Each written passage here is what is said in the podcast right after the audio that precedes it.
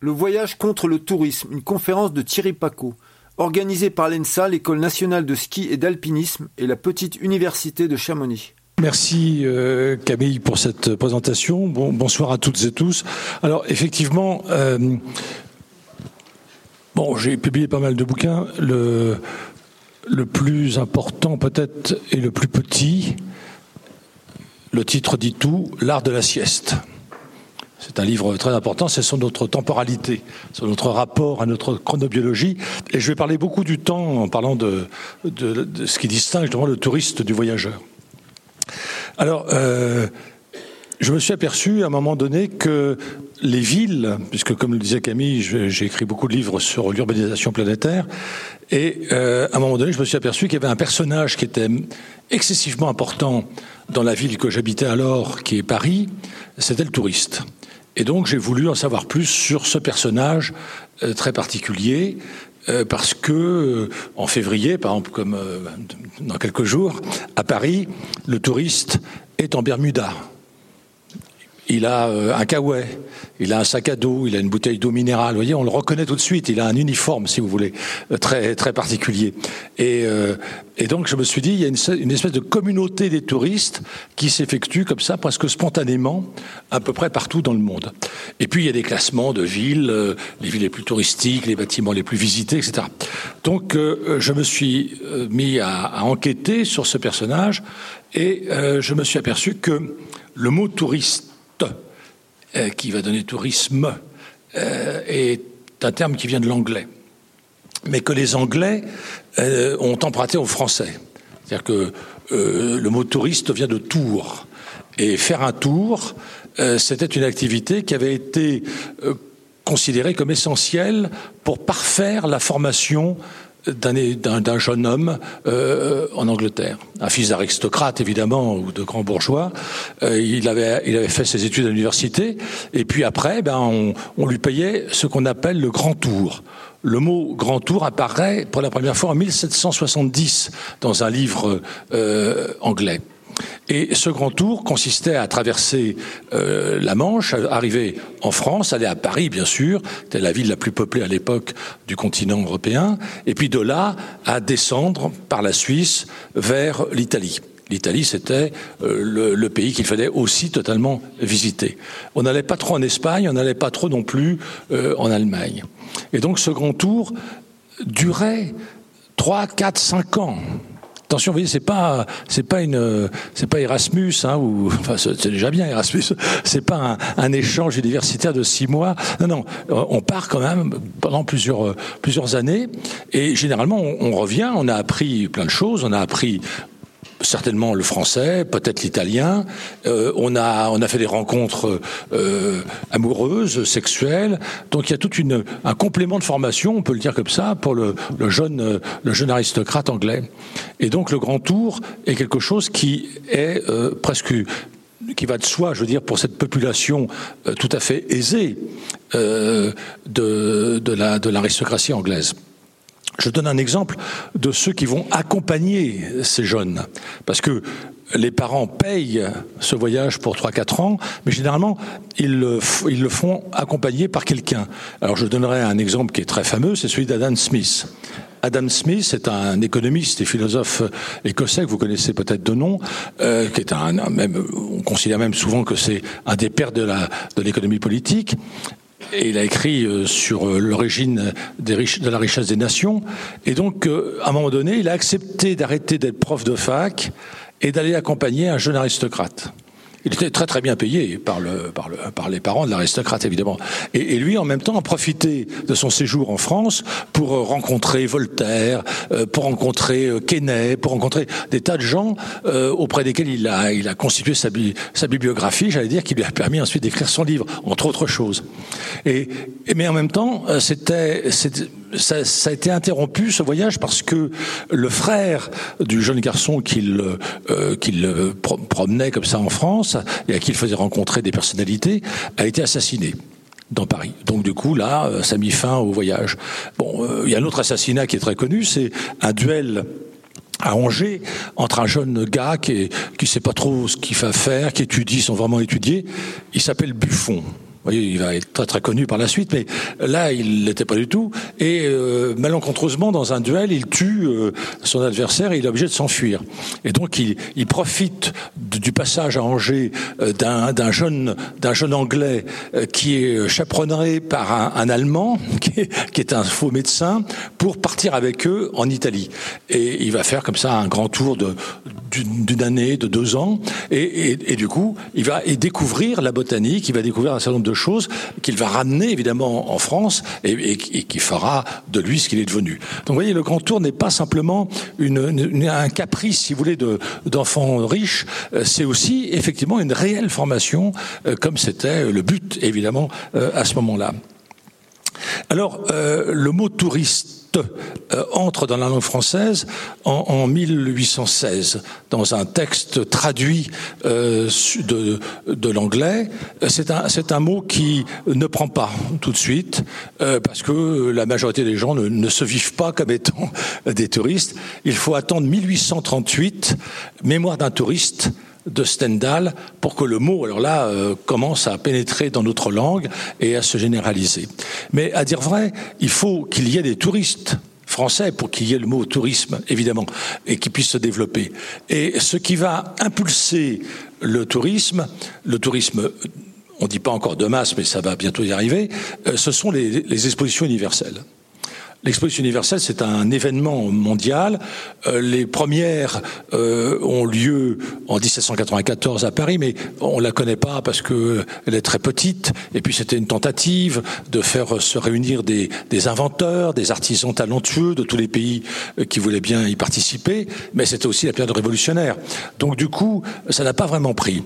La première vraiment qui va marquer l'histoire de, l'exposition universelle, mais qui va aussi marquer l'histoire mondiale, c'est celle de, Londres en 1851.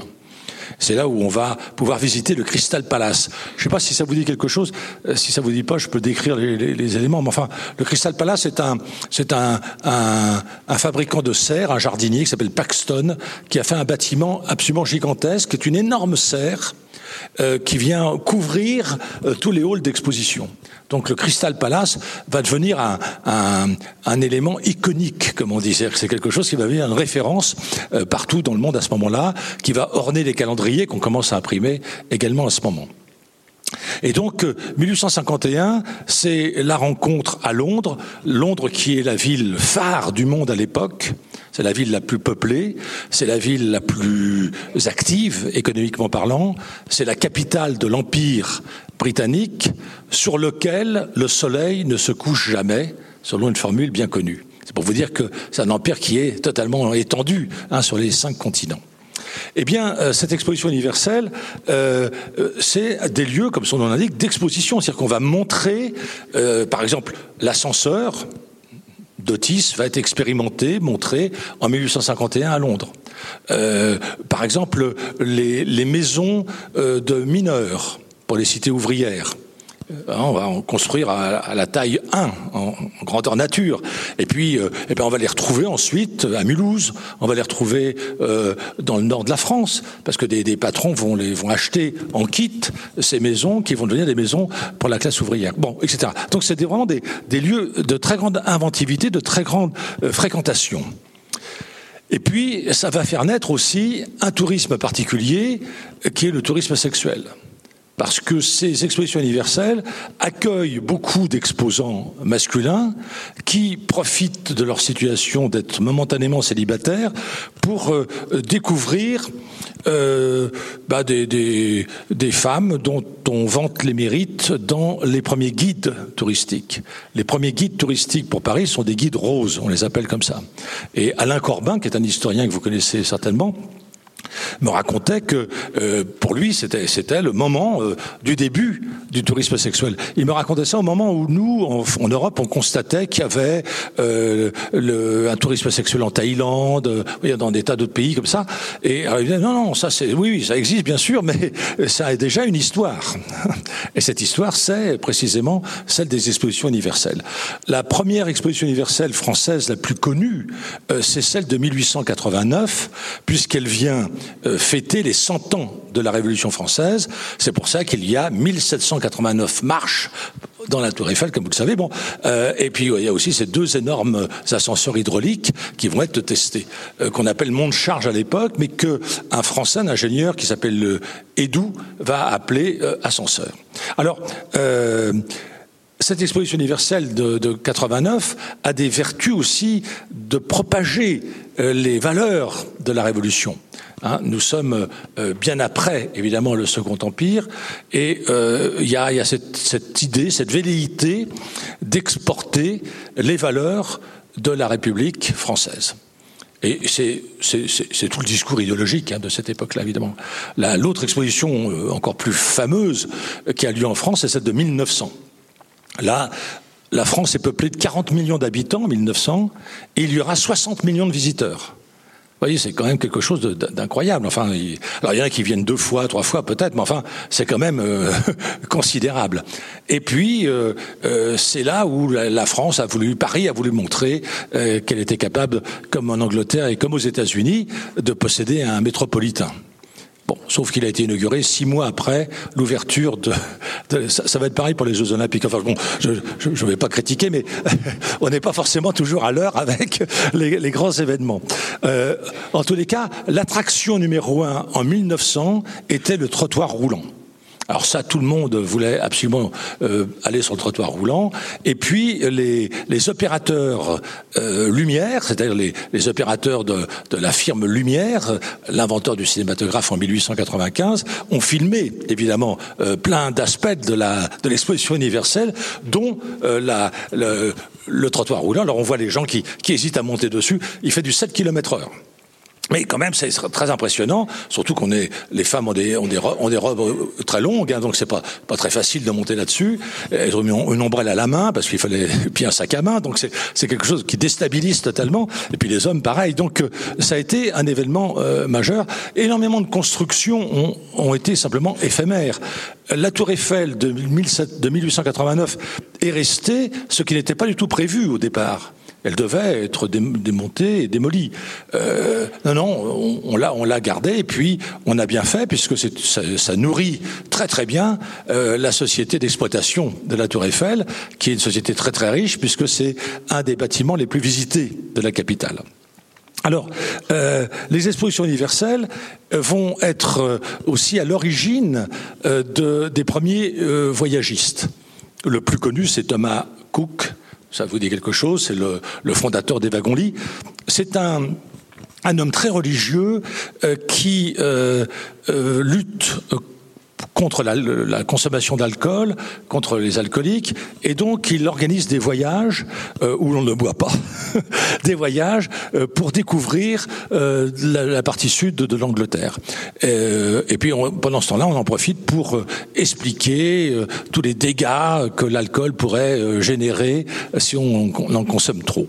Et évidemment, à un moment donné, son affaire prend de plus en plus et elle devient excessivement rentable et il sort de ce qui était son point de départ pour devenir un voyagiste comme un autre, en train et en wagon-lit. Et là, à, ce moment-là, en particulier, il organise des voyages pour les Anglais pour venir visiter l'exposition universelle qui se déroule en France d'autres voyageurs, voyagistes pardon, vont se, vont se constituer euh, et ça va créer tout un ensemble de professions euh, comme l'hôtellerie. Alors les premiers palaces datent de ce tourisme-là. C'est un tourisme haut de gamme. Donc ce n'est pas les petits hôtels de, de, de des faubourgs parisiens. Non, des, il faut des palaces, il faut des grands hôtels. On n'a pas encore la classification en étoiles comme aujourd'hui, hein, mais, mais ça arrive.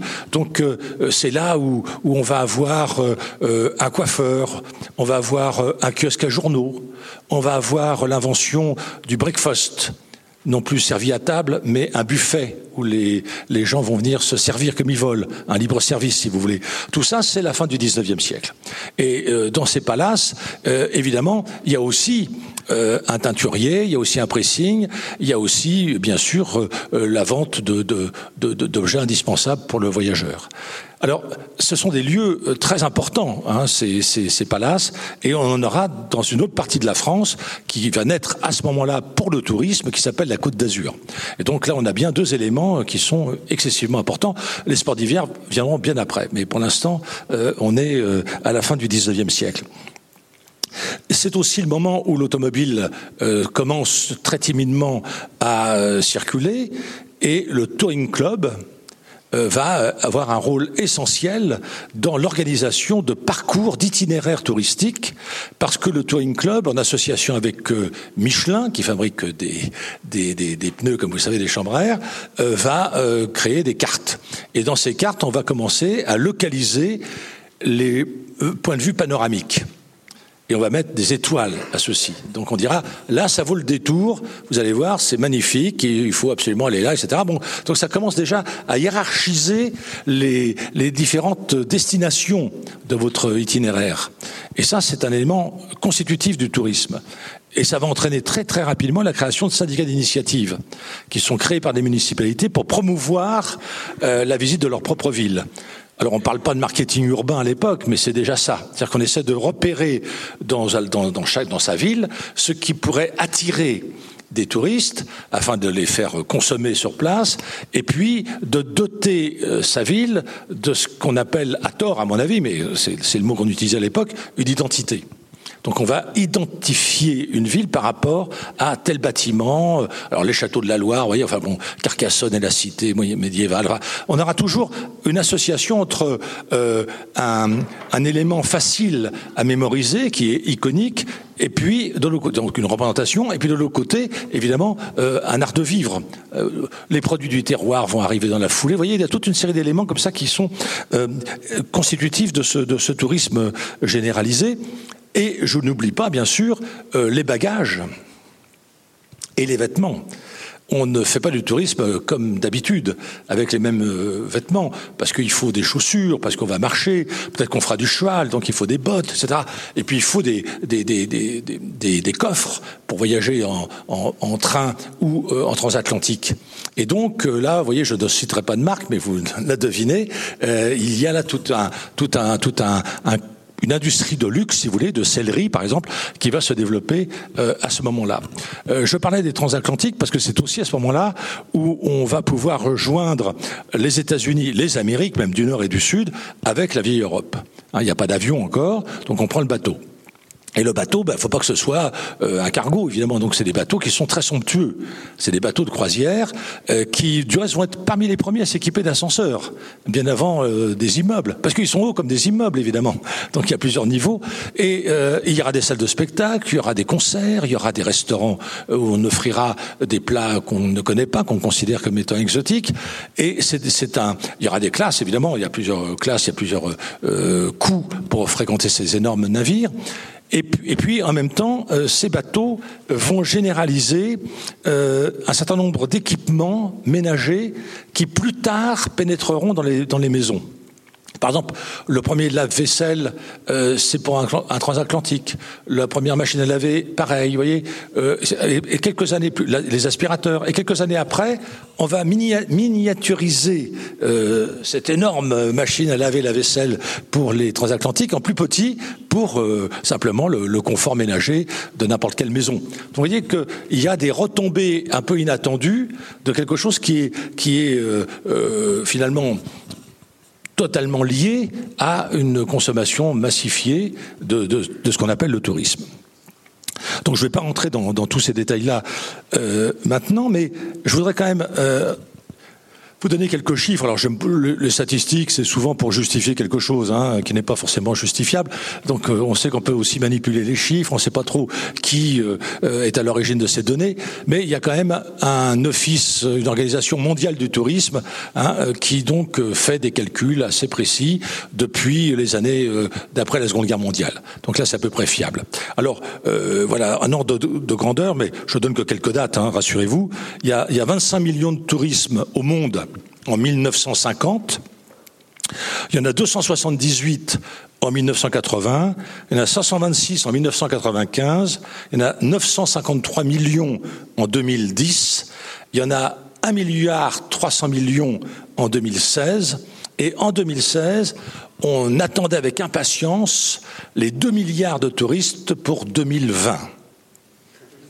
Manque de bol, ou tant mieux, ça dépend de notre point de vue, euh, il y a eu la Covid qui a effectivement, alors là, totalement euh, déréglé le système touristique planétaire et euh, qui a fait chuter absolument toutes, toutes ces données.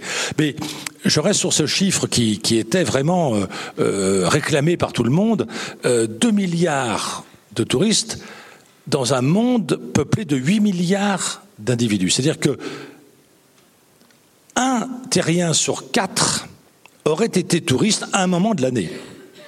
C'est quelque chose qu'il faut avoir en tête. ce n'est jamais arrivé. C'est quelque chose de massif, évidemment. Surtout que euh, je vais être un peu méchant après avec les touristes, que je vais décrire comme étant euh, très, très normalisés, si vous voulez, à la différence du voyageur. Mais on avait cette espérance-là. Je vous signale que euh, Anne Hidalgo, euh, dans son programme de sa première mandature, euh, espérait atteindre les 35 millions de touristes à Paris. Sans nous dire comment ils seraient accueillis, comment ils circuleraient, etc. Non, non. comment on s'occuperait de leur pollution, etc. Bon. Et il y avait un ministre qui s'appelait Laurent Fabius, vous vous en souvenez peut-être, qui à cette époque-là disait il faut que la France ait 100 millions de touristes. Et une espèce de surenchère comme ça euh, par rapport à d'autres. Alors il est vrai que le tourisme à l'échelle mondiale représente 10% du PIB. Donc c'est énorme. Et à l'échelle mondiale, parce que ce n'est pas pareil d'un pays à l'autre, le tourisme euh, occupe ou offre un emploi sur 10. Donc c'est quand même assez massif.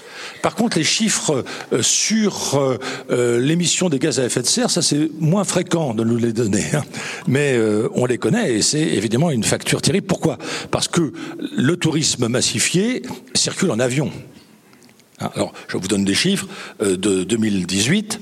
Euh, comment se déplacent les touristes? En premier en avion. Ils sont 700 euh, millions à prendre l'avion pour simplement une, un déplacement touristique.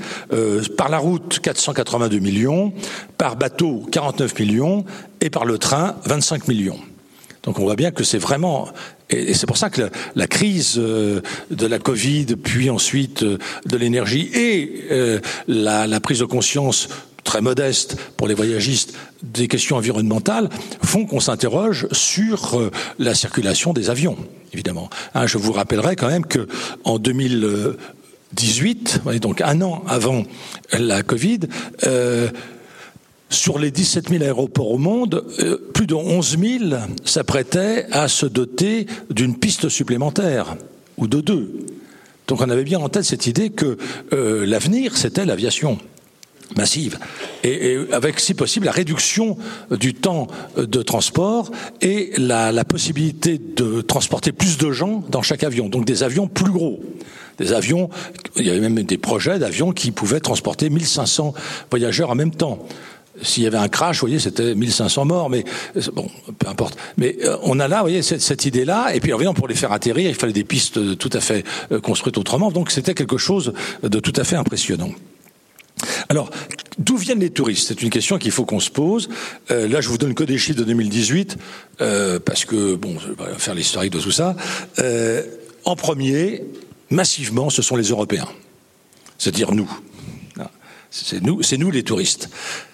Chez nous, mais ailleurs, on, circule aussi. Donc. Ensuite, en deuxième, des touristes sont des Asiatiques, principalement des Chinois et des Indiens. Ensuite, c'est l'Amérique du Nord, Canada et États-Unis, 130 millions. L'Afrique, 50 millions. Le Moyen-Orient, 46 millions. Et l'Amérique latine, 32 millions. Alors là, c'est intéressant, je fais juste un petit point là-dessus, parce que quand je vous parlais des, palaces tout à l'heure à la fin du 19e siècle, ou de Monte-Carlo, ou de la Côte d'Azur, Nice et Menton, euh, c'était des, richissimes sud-américains euh, qui venaient passé six mois en Europe. Et donc cette classe sociale très très riche qui possédait des, c'était souvent des, gros propriétaires fonciers euh, d'agriculture de rente, euh, c'était possédait 18 000, 30 000, 40 000 hectares. Vous voyez, c'est pas c'est pas des petites fermettes. Ils venaient d'Argentine, du Brésil, etc. Ben, cette population-là euh, s'est un peu paupérisée au cours du XXe siècle. Et donc, du coup, en 2018, ils ne sont plus que 32 millions à venir, alors que c'est un continent excessivement peuplé, hein, l'Amérique latine. Alors, où vont-ils ces touristes C'est une question qu'ils vont se poser. Ils vont en premier en France, en 2018. La France accueille le, plus de touristes à cette époque-là, suivi des États-Unis, suivi de l'Espagne, suivi de la Chine, suivi de l'Italie. En Chine, c'est des touristes chinois qui sont majoritaires, hein, je précise les choses. Alors, ça, c'est d'où où vont-ils et comment dépensent-ils leur argent? C'est-à-dire qu'est-ce que, le tourisme nous rapporte? Arrive en premier les États-Unis, en deuxième l'Espagne, en troisième l'Italie, en quatrième la Chine et en cinquième la France. Vous voyez donc c'est les cinq mêmes pays, mais ils ne sont pas classés dans le même ordre. Pour euh, euh, quantitativement c'est la France, mais économiquement on est en cinquième position alors je pourrais rentrer dans le détail, on verra s'il y a des discussions euh, tout à l'heure là-dessus. Euh, il y a aussi, mais ça je vais pas, je vais pas l'évoquer maintenant parce que c'est un sujet excessivement scabreux. ce sont les, les, les vous savez ça sur Internet, les 5, les 10, les 20 premières destinations mondiales. Bon, euh, vous consultez tous ces sites, c'est c'est pas les mêmes. bon, le Taj Mahal, par est, premier là, la muraille de Chine est, premier là, etc. Bon, et puis en fait, on pourrait dire qu'il y a une, ce qui doit être vrai, une cinquantaine de sites qui sont privilégiés. Du reste, on le sait parce que euh, la plupart de ces sites maintenant vont limiter les visites à un certain nombre de minutes. Donc vous ne pourrez plus dire je vais voir les pyramides d'Égypte, je vais y passer trois jours. Non, non, vous aurez un billet d'entrée pour une demi-heure. Et puis, vous serez comme ça, un paquet, pas d'autres mots, de touristes après, on siffle, vous sortez, c'est un deuxième paquet qui rentre, etc., etc. À qui on vendra les mêmes histoires, les mêmes babioles, les mêmes souvenirs fabriqués en Chine, etc. Donc on voit bien que euh, là, il y a, y a, y a un, des méfaits, si vous voulez, du, du tourisme massifié. Euh, je donne un exemple que je connais mieux, qui est celui du parc Güell à Barcelone. Vous savez, ce parc construit par l'architecte euh, remarquable Gaudi. Aujourd'hui, vous achetez un billet et vous avez droit à 20 minutes. Alors je reste à Barcelone deux minutes, vous allez voir. Euh, c'est une, de mes anciennes doctorantes qui vit là-bas, enfin qui est, catalane, qui m'envoie cette information. Elle me dit voilà, un jour, c'était en, en 2016, un jour arrivent huit bateaux de croisière. Ces énormes bateaux, vous avez tous vu ces photos hein, sur ces bateaux qui pénètrent dans le port de Venise. C'est assez effrayant. Là, on est à Barcelone. Huit navires arrivent. 40 000 passagers sortent. plusieurs fois Chabani hein, sort. Et ces 40 000 passagers ont tous un guide sur leur téléphone portable. Ils ont une application. Et ils tapent qu'est-ce qu'il faut voir à Barcelone? Qu'est-ce qu'il faut faire à Barcelone? Alors il y a évidemment l'Insane Famille, euh, il y a le parc Güell, il y a le, grand aquarium géant, etc., euh, etc. Il y a les Ramblas, etc. Et puis il y a euh, les tapas en plus petit. Vous ne pouvez pas arriver à Barcelone sans manger des tapas. Alors, ils vont dans un bar, il est 11 heures du matin, ils disent, j'aurais des tapas. Le, propriétaire leur dit, euh, bah, revenez ce soir. Les tapas, c'est le soir. C'est comme vous, l'apéro chez vous, euh, en France. C'est le soir, et vers euh, le soir, vers 21h, 21h30. Et après, vous irez dîner, vers 23h.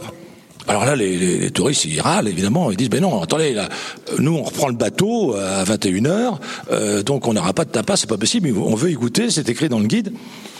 Et puis, quelques instants, quelques semaines plus tard, les chaînes de restaurants qui appartiennent à, des fonds de pension internationaux mettent tapas à toute heure immédiatement, il y a une, une réaction euh, citoyenne qu'on va voir se manifester par des petits pochoirs qui sont peints sur différents murs de la ville, touristes égale terroristes.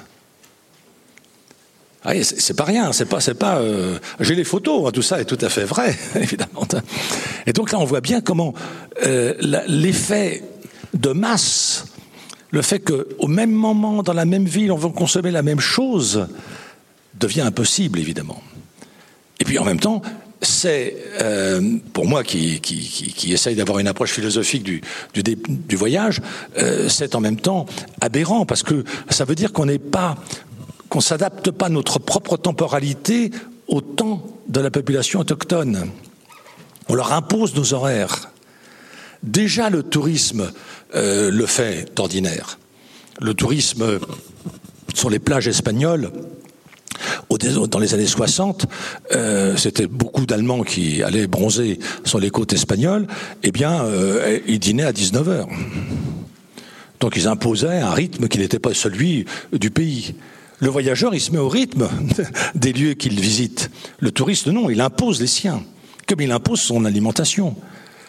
Un, une société que je vais nommer, c'est EDF, euh, un comité d'entreprise très puissant, très riche. Là, nous sommes en 2014. Hein. Euh, et ils emmènent, ils, vont, ils emmènent 500 salariés, employés d'EDF, visiter des pays andins.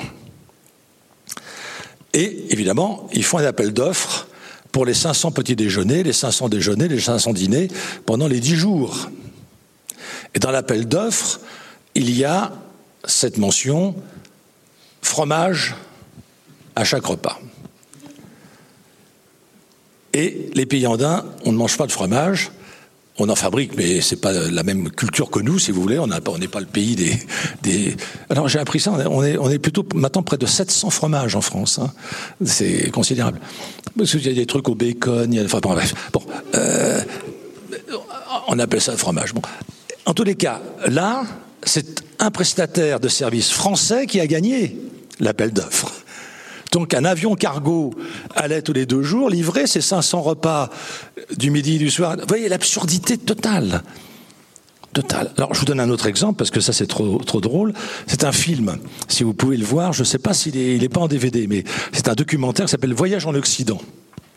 Documentaire de 2015 d'une euh, française mais qui est d'origine chinoise, s'appelle Gilles Colonne qui va euh, filmer. Elle va, monter dans un autocar avec une quarantaine de, touristes chinois qui vont faire six pays d'Europe en dix jours en autocar. Et le film euh, est absolument désopilant. Je, vais mal le raconter parce qu'il faut le voir pour le, croire, mais il y a quelques scènes absolument extraordinaires. Euh, d'abord, vous apercevez que dans, dans tous les pays, Italie, France, Suisse, etc., ils dînent, ils déjeunent dans des restaurants chinois. Sauf une fois en Italie pour manger une pizza et une fois en France. Alors, euh, et là, j'avais jamais vu ça. Euh, quand ils sortent dans un restaurant, ils sortent des, baguettes euh, télescopiques, vous savez, qui sont pliées comme ça, tac, comme, vous savez, comme nous, on a des couteaux suisses. Bon, ben là, c'est pareil. Donc, ils mangent avec des baguettes parce que parce que c'est leur manière de faire, tout simplement, et que l'on on propose pas. Et alors, euh, euh, ils arrivent en France. Le guide qui est devant avec le micro dit Nous entrons en France, nous quittons la Suisse. Alors là, il est c'est jeudi, mais c'est un jeudi férié. Alors il dit Les Français travaillent pas. Puis il dit Demain, c'est le pont. Ils ne travaillent pas. Et après, c'est le week-end, ils ne travaillent pas. Tout le quart éclate de rire, évidemment. Ensuite, ils arrivent dans un campanile, avant Dijon, et ils disent c'est notre hôtel. Les gens regardent par la fenêtre, ils disent on dirait un garage. C'est l'hôtel. Bon, ils rentrent dans l'hôtel et là, ils ont un repas français. Donc, ils, goûtent à tous les plats, poisson et puis euh, viande. Et chacun mange dans l'assiette de l'autre. Et puis ils disent, c'est la même sauce. Je vous fais pas le commentaire, vous connaissez ce genre de restaurant. Et, c'est effectivement les mêmes, les mêmes, les mêmes non-sauces. Enfin, faut être très clair. Bon, euh, qu'on va, qu'on va fourguer pour n'importe quel plat. Alors, euh, voilà, voilà les, les, les souvenirs qu'ils vont avoir et on s'aperçoit en les écoutant que, en fait, ils parlent entre eux évidemment chinois, le guide est chinois, euh, ils sont toujours en correspondance par euh, leur téléphone portable avec leur famille restée au pays pour décrire ce qu'ils sont en train de voir, mais qu'ils avaient déjà regardé auparavant sur Internet. Donc en fait, ils viennent saisir la confirmation de ce, de ce qu'ils avaient vu avant de venir, si vous voulez. Mais ils connaissaient déjà. Il connaissait déjà, euh, et puis euh, la place Saint-Marc à Venise, vous savez, il avait tous les chiffres, toutes les informations, etc. etc. Donc c'est comme si le voyage était, était devenu un peu inutile d'une certaine manière. Et puis il n'y a pas de moment où on va euh, errer, dériver dans la ville sans respecter d'horaire, sans respecter un, itinéraire qui était fléché par le voyagiste, où on va se perdre pour découvrir autre chose. Donc on est là quelque chose de très particulier. Alors je vous cite ce film parce que il est, il est, il est, il est très bien fait, il est très amusant, et, en même temps, il n'est pas du tout euh, euh, méchant. Enfin, il n'y a aucune dérision, aucune. Et, ça pourrait être, on, aurait pu faire le même avec d'autres populations venues d'autres pays euh, dans un même type de voyage organisé. Donc le voyage organisé, c'est quelque chose qui est appelé par un anthropologue que vous connaissez peut-être de nom, qui s'appelle Marc Auger, Marc Auger est un anthropologue euh, africaniste euh, qui a été marié avec Françoise Lhéritier, donc je dis ça parce qu'elle elle est très connue. Et euh, Marc Auger a écrit un livre qui s'appelle Les non-lieux. C'est-à-dire ce sont c'est un livre de 1992 dans lequel il explique qu'il y a des lieux où il ne se passe rien entre les gens qui fréquentent ce lieu ou qui traversent ce lieu, c'est donc un non-lieu. Parce que pour lui, pour que un lieu soit vraiment euh, ce qu'il doit être, il doit permettre, faciliter euh, la multiplication de la sociabilité et donc des liens. Euh, souvent, on joue sur les mots, on dit, voilà, il faut faire un lieu qui fera du lien. Vous voyez, c'est un peu, bon, c'est un peu une formule maintenant journalistique. Et donc lui, il donne comme exemple euh, l'aéroport international, il donne comme exemple l'autoroute, il donne comme exemple le centre commercial. Alors, beaucoup de, sociologues ou d'anthropologues ont dit non, il s'est trompé, parce que euh, sur l'autoroute, il y a une vie euh, qu'on connaît mal, mais si on l'observe bien, il y a des habitudes, il y a des gens qui se retrouvent au même, au même, même poste à essence, boivent un, café au même truc qui est là, etc. pareil pour les centres commerciaux qui sont en fait des, lieux de sociabilité. Et là, peut-être que Marc Auger avait été un peu, un peu vite dans son observation. Moi, je me souviens, j'avais été un jury de thèse en Angleterre sur le langage des caddies. Vous voyez, ça m'avait passionné. Euh, L'étudiante anglaise avait observé que dans des supermarchés anglais euh, d'une ville euh, pauvre, les gens prenaient un caddie, achetaient deux, trois marchandises le matin comme ça, et les disposait de telle manière sur le caddie que ça faisait sens. Et c'était ça sa thèse. Elle prenait des photos et elle interprétait ça. Ça permettait des rencontres. Ça permettait euh, des échanges. Euh, D'abord euh, amicaux et, et, plus si affinité, comme on dit dans les petites annonces. Donc c'était une thèse très très originale. Et donc j'avais compris que les centres commerciaux, pour certaines, pour beaucoup de gens, c'est des lieux aussi de promenade, c'est des lieux vidéo surveillés, c'est des lieux vigilisés. C'est des lieux où on est en sécurité, et donc ça devient un espace public. Vous voyez, évidemment, je suis contre tout ça, mais euh, ça marche de cette manière-là. Et donc, il y a de la sociabilité. Mais ce que les gens n'avaient pas, qui critiquent Marc Auger, n'avaient pas bien lu, c'est qu'il donnait comme autre exemple du non-lieu le voyage organisé. Et il disait, le voyage organisé, c'est d'aller dans l'espace de l'autre sans sa présence. Je vais visiter les pyramides d'Égypte sans Égyptiens, sans Kérote. Je vais visiter euh, la Casamance sans Sénégalais, etc., etc.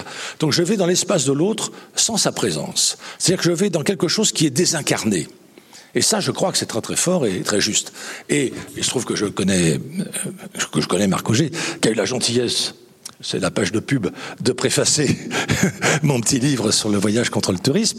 Euh, moi, je, je, lui disais que j'ajouterais que c'est aussi aller dans le temps de l'autre sans sa temporalité. Ce n'est pas simplement une question d'aller dans l'espace d'autrui. Alors là, les, Barcelonais ne, supportaient plus les touristes parce que les touristes entraient dans tous les espaces comme s'ils étaient chez eux pour prendre des photos. Vous voyez, euh, on marche dans la rue, une ruelle, il y a une porte ouverte, on la pousse, mais avec un sans-gêne absolument inouï. Et on croit que c'est tout à fait normal, euh, parce qu'on croit que c'est des figurants finalement, des figurants d'un zoo humain qu'on est en train de, de, de, de, visiter en tant que safari photo, si vous voulez. Et, et on ne donne pas à manger à ces humains, parce qu'il ne faut pas donner aux animaux qu'on ne connaît pas. Mais c'est tout. Mais c'est absurde. Et alors, il n'y a pas seulement ça, il y a aussi le temps. Et moi, pour moi, c'est quelque chose de crucial parce que euh, ce qui caractérise chaque ville, ce qui caractérise chaque territoire, ce qui caractérise chacun d'entre nous, c'est nos temporalités. Et, donc, je, suis intimement persuadé, c'est du reste, je travaille de plus en plus là-dessus pour un prochain livre, je crois que nous sommes tous, euh, nous, sommes tous en train d'accorder au mieux les territorialités et les temporalités de notre existence. L'un ne va pas sans l'autre. Alors que euh, d'habitude on les sépare, vous voyez, on dit euh, bah là c'est ma maison, là c'est le travail, entre les deux bah, il y a la voiture. Bon, oui, mais c'est du temps en même temps. Ce n'est pas simplement une configuration euh, spatiale. et, quel, temps ça représente? Et qu'est-ce que ça signifie? Et, qu'est-ce que c'est que le temps? Hein, Le temps, vous voyez, en langue, il y a trois mots grecs pour dire le temps. Il y a aion, kéros et chronos. L'un qui identifié à à l'éternité. L'autre qui est le, le kéros, c'est le temps opportun, c'est le bon moment, si vous voulez, pour faire quelque chose, pour faire sa déclaration d'amour, je veux dire, pas d'amour, etc. Et puis euh, il y a euh, y a le chronos, c'est-à-dire qui va donner chronologie chez nous, donc le temps qui s'écoule comme ça rythmé. Euh, en langue arabe, il y a neuf mots pour dire temps. Vous voyez, donc nous on en a qu'un, on est mal barré, hein, mais enfin c'est comme ça. donc il faut bien voir que on a considéré que le temps était homogène, 24 heures, chaque heure de 60 minutes. Mais c'est entièrement faux. Dans le vécu de chacun d'entre nous, une heure ne vaut pas une heure. Une heure d'attente d'un résultat médical, je peux vous dire que c'est très long pour certaines personnes. Ou une heure d'attente d'un résultat scolaire, ça je m'en foutais complètement. Enfin, admettons que ce soit important, donc euh, on était là, ah, j'espère que je suis reçu. Mais une heure en très bonne compagnie, ça passe très très vite. Donc, vous voyez, donc cette idée, euh, pourquoi? Ben Parce que derrière cette homogénéisation des temporalités, il y a leur valorisation monétaire. C'est ça la question. C'est qu'à chaque fois, euh, le temps c'est de l'argent, ok? Ça c'est ce qu'on nous répète tout le temps. Et donc par conséquent, euh, le premier poste des grands voyagistes d'aujourd'hui, que Nouvelle Frontière par exemple, et là je vous parle d'avant la crise, puisque depuis j'ai pas eu de données, euh, la crise de la Covid, euh, leur premier poste budgétaire était le, poste juridique des contentieux. Les plaintes et les revendications et les critiques de leurs euh, clients, parce que une excursion qui figurait sur le programme n'avait pas eu lieu parce que euh, l'autocar était en panne, parce que le chauffeur n'était pas là, parce que euh, on avait proposé autre chose. Vous voyez ce que je veux dire? Mais à chaque fois, il y avait euh, c'est indiqué, c'est prévu, j'ai payé pour, et j'ai payé pour être occupé tout le temps. Un voyagiste qui dit je, je m'occupe du billet d'avion, de votre réservation d'hôtel, et sur place vous faites ce que vous voulez, il n'a pas beaucoup de clients. Par contre, le voyagiste euh, le tour opérateur qui vous dit là, à 8 heures, vous êtes en bas devant l'autocar. À 8h04, on part. À 8h12, on visite un musée. À 9h, un autre. Là, on dit ah, c'est génial. On est épuisé, on n'a rien vraiment bien vu, mais c'est pas grave. On a été occupé. Et comme je dis toujours, quand on est occupé, on résiste. Enfin, c'est un point de vue personnel. Et donc, euh, cette occupation du temps, elle est pour nous tous quelque chose qui est banalisé. Je me suis aperçu en écrivant un, livre qui est sorti il n'y a pas longtemps qui s'appelle Pays de l'enfant. J'ai fait un livre sur les enfants parce que c'est les grands oubliés.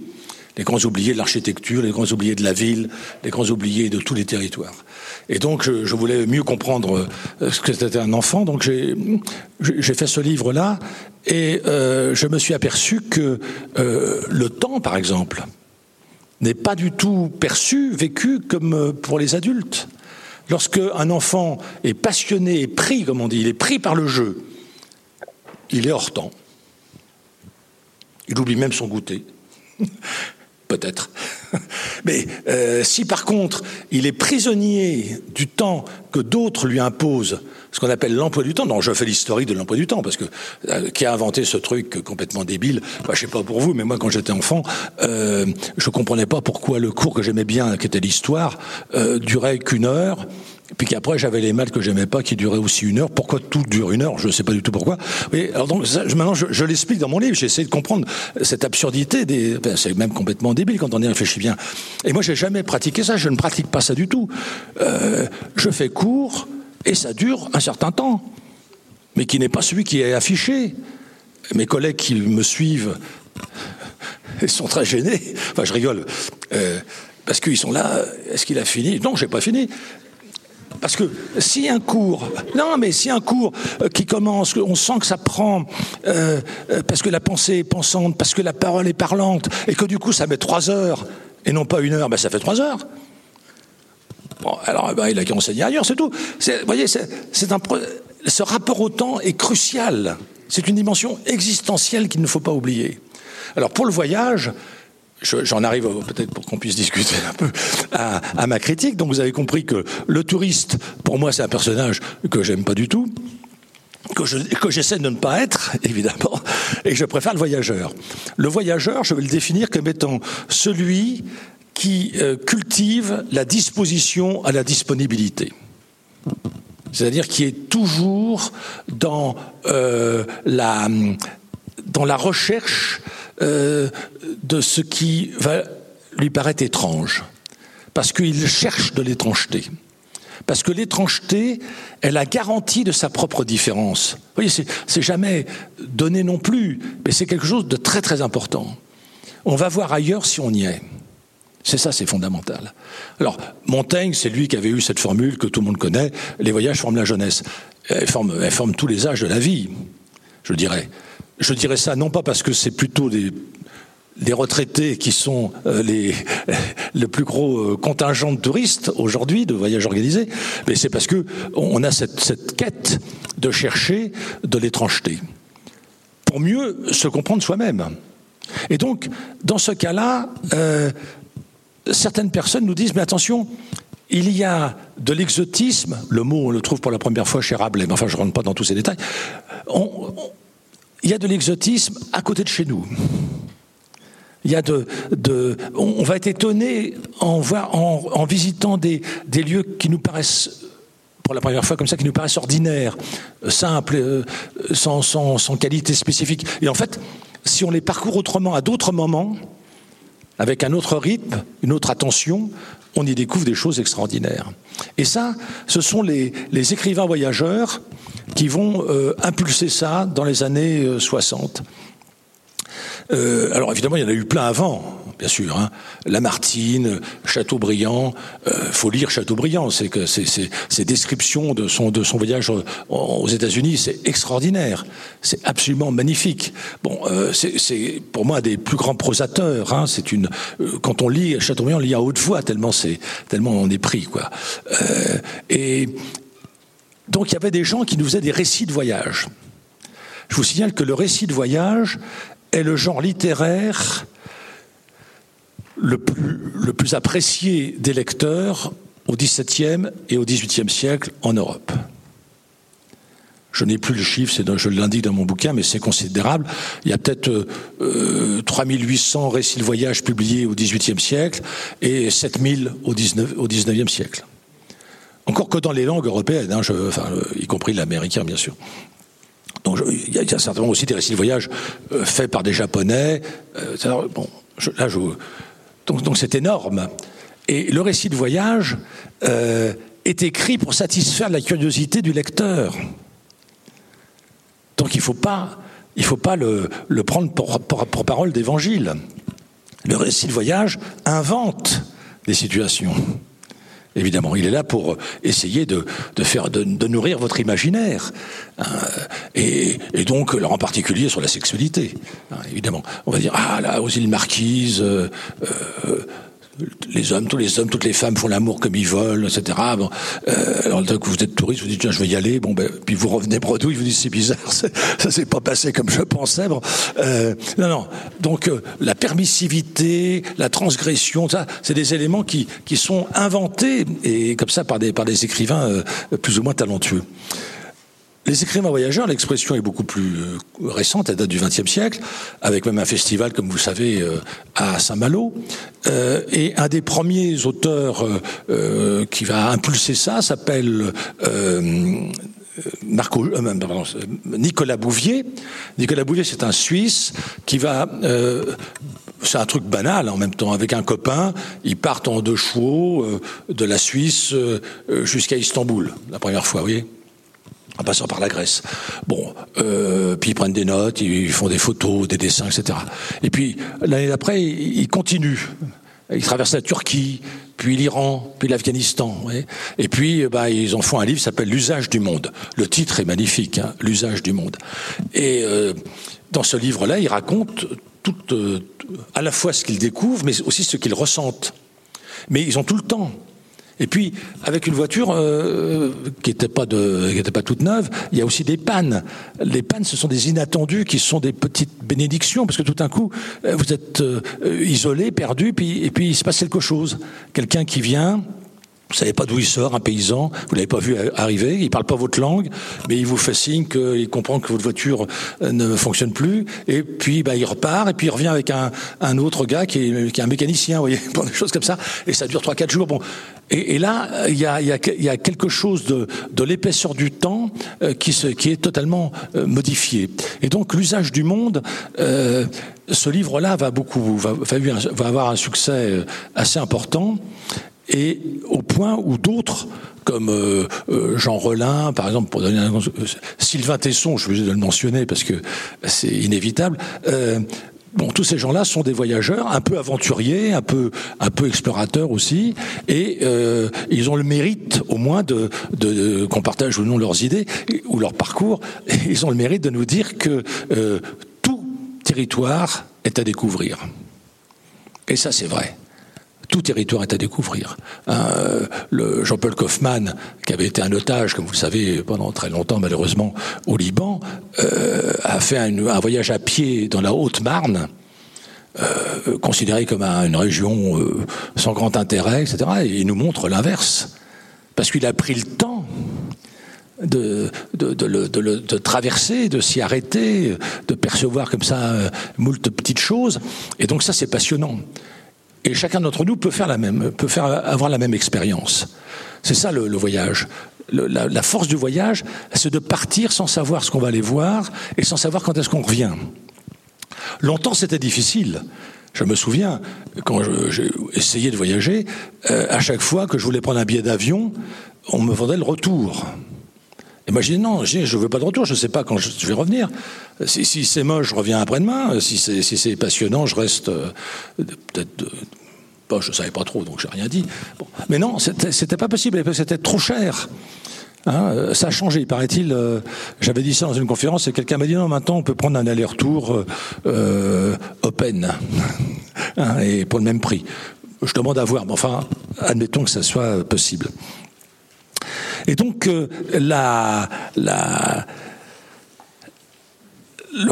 l'étonnement, c'est ça, parce que pour moi, c'est quand même ça qui fait qu'on voyage. Hein. C'est cet étonnement par rapport à soi-même aussi, sa capacité de résistance, euh, sa fatigue, euh, sa qualité d'observateur, tous ces éléments-là qui changent avec notre âge, et puis aussi selon les pays où on se trouve, l'apprentissage d'une langue.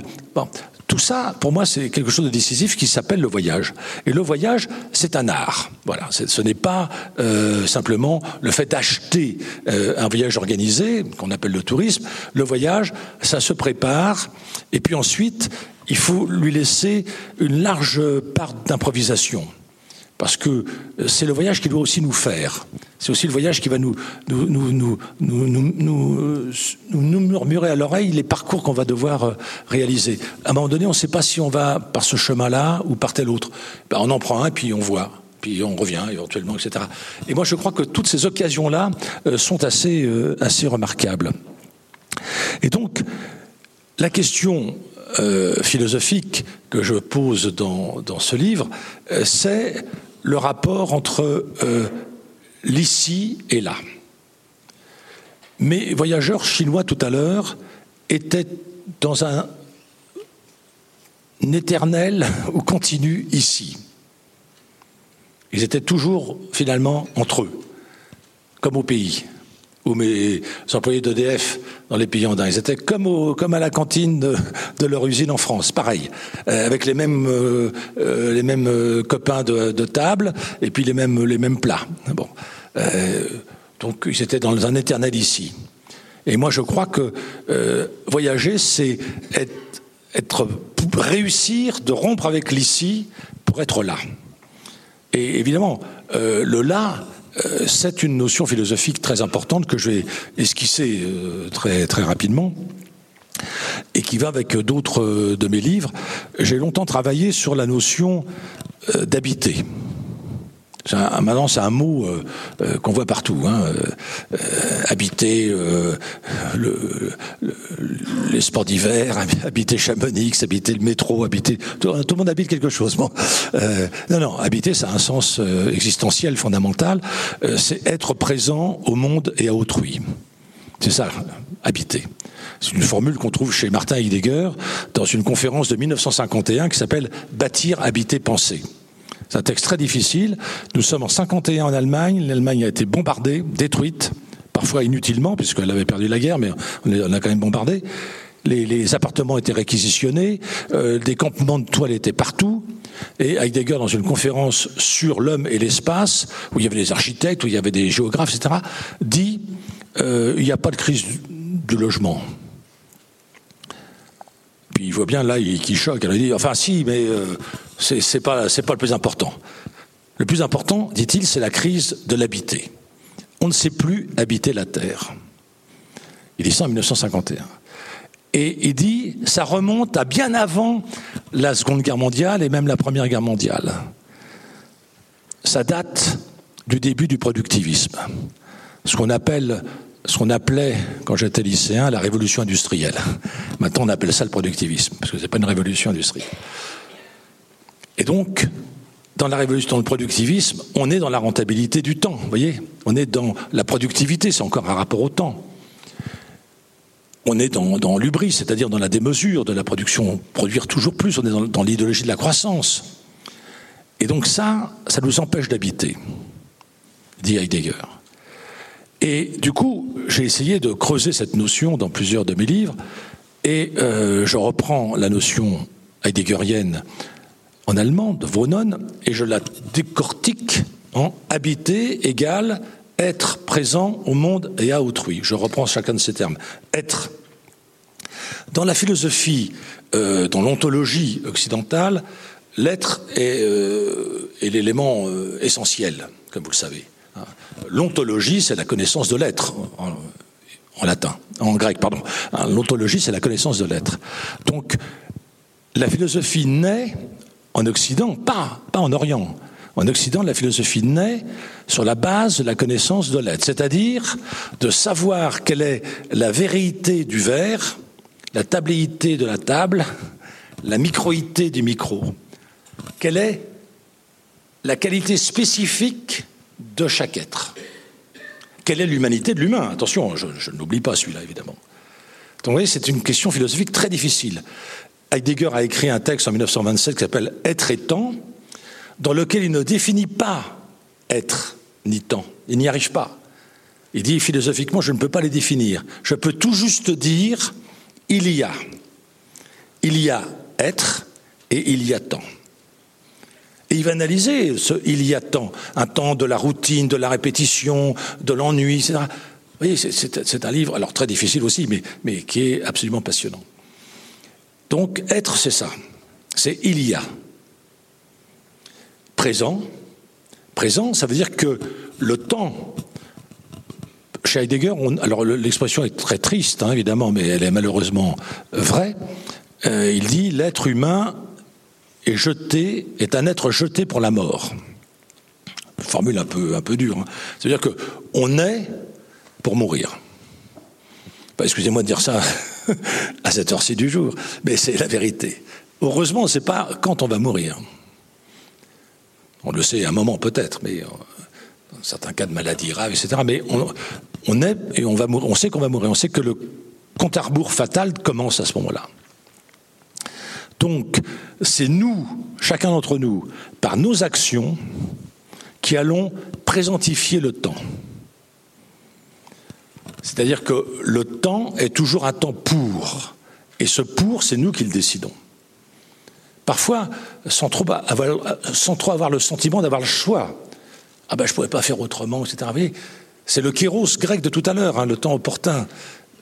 Donc pour Heidegger, il y a ça, on est, présent. Et la présence, la présence, notre présence, c'est pas simplement être là, enfin si, ça l'est un peu, mais c'est surtout être dans le temps de ce temps. C'est ça, être présent. Et moi, le mot présent me plaît beaucoup en français parce que c'est aussi un cadeau. Un présent. Et donc, être présent, c'est un cadeau, c'est d'avoir la chance de vivre. Donc, c'est quelque chose qui, moi, personnellement, euh, me plaît beaucoup. Donc, être présent au monde et à autrui. Le monde, c'est quoi? Le monde, c'est à la fois la réalité qu'on observe, qu'on subit, et puis celle qu'on rêve, celle qu'on imagine. C'est notre imaginaire. Chacun d'entre nous combine en permanence, enfin du moins je l'espère pour vous, combine en permanence ce qu'il observe, le temps là, le, monde là, qui est ce qu'il est, avec euh, euh, toutes les angoisses qu'il peut nous provoquer, et puis en même temps, ce qu'on a envie qu'il devienne. Et nous avec, évidemment. Alors ça, c'est un point très important. Dans mon livre sur les enfants, euh, je me suis aperçu, et j'ai appelé l'enfant comme ça du reste, j'appelle plus l'enfant un enfant, j'appelle l'enfant un chercheur d'or, H-O-R-S, et un faiseur de monde. Je parlerai du chercheur d'or si vous voulez tout à l'heure, mais un faiseur de monde. Pourquoi? Parce qu'un enfant, à la différence d'un petit chat, d'un petit chaton ou d'un petit chiot, euh, ne naît pas. Il vient au monde. L'expression est très belle. Vous l'utilisez. Un enfant vient au monde. Il vient au monde pourquoi Pour apporter son monde au monde des autres, au monde déjà là. C'est ça sa mission. Notre mission à chacun d'entre nous, c'est de faire monde avec notre imagination et avec notre compréhension de la réalité. Alors, un jour, j'ai fait pas mal de trucs avec les enfants dans des classes pour une exposition que j'ai faite à Dunkerque il y a quelques années sur la ville récréative, où je valorisais le jeu.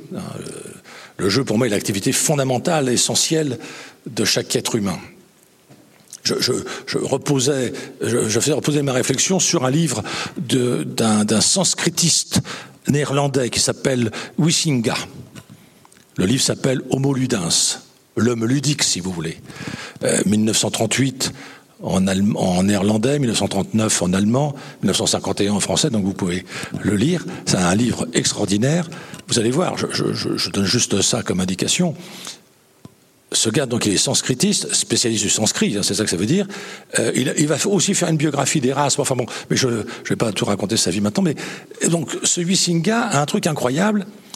Il dit ah, les anthropologues, ils arrivent quelque part et puis euh, ils font une monographie euh, euh, sur les habitants de Chamonix, par exemple. ils, mangent cela, ils ont des maisons en bois, ils ont, tel type de, de, vêtements, etc. Et puis, et puis ils jouent aux cartes ou ils jouent aux dés. Et il dit ça, ça va pas du tout. Non, ce, n'est pas la, la culture qui, qui est première qui, qui, qui c'est pas la culture qui donne la société, c'est le jeu qui donne la culture.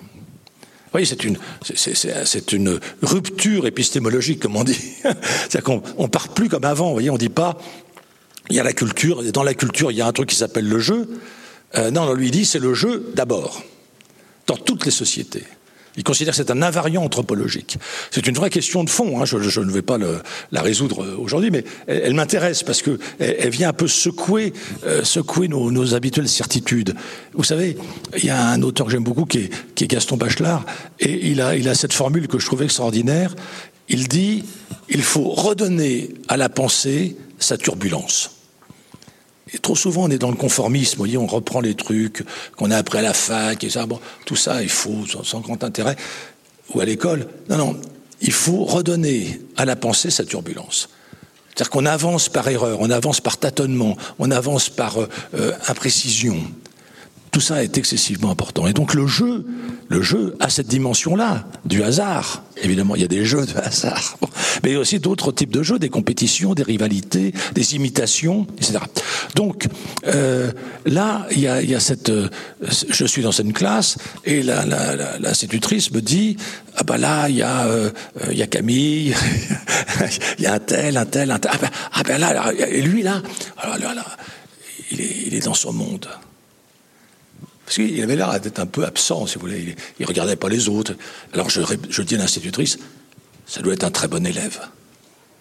Oui, parce que quand on est capable, à mon avis, d'être dans son monde, alors c'est qu'on est le meilleur élève.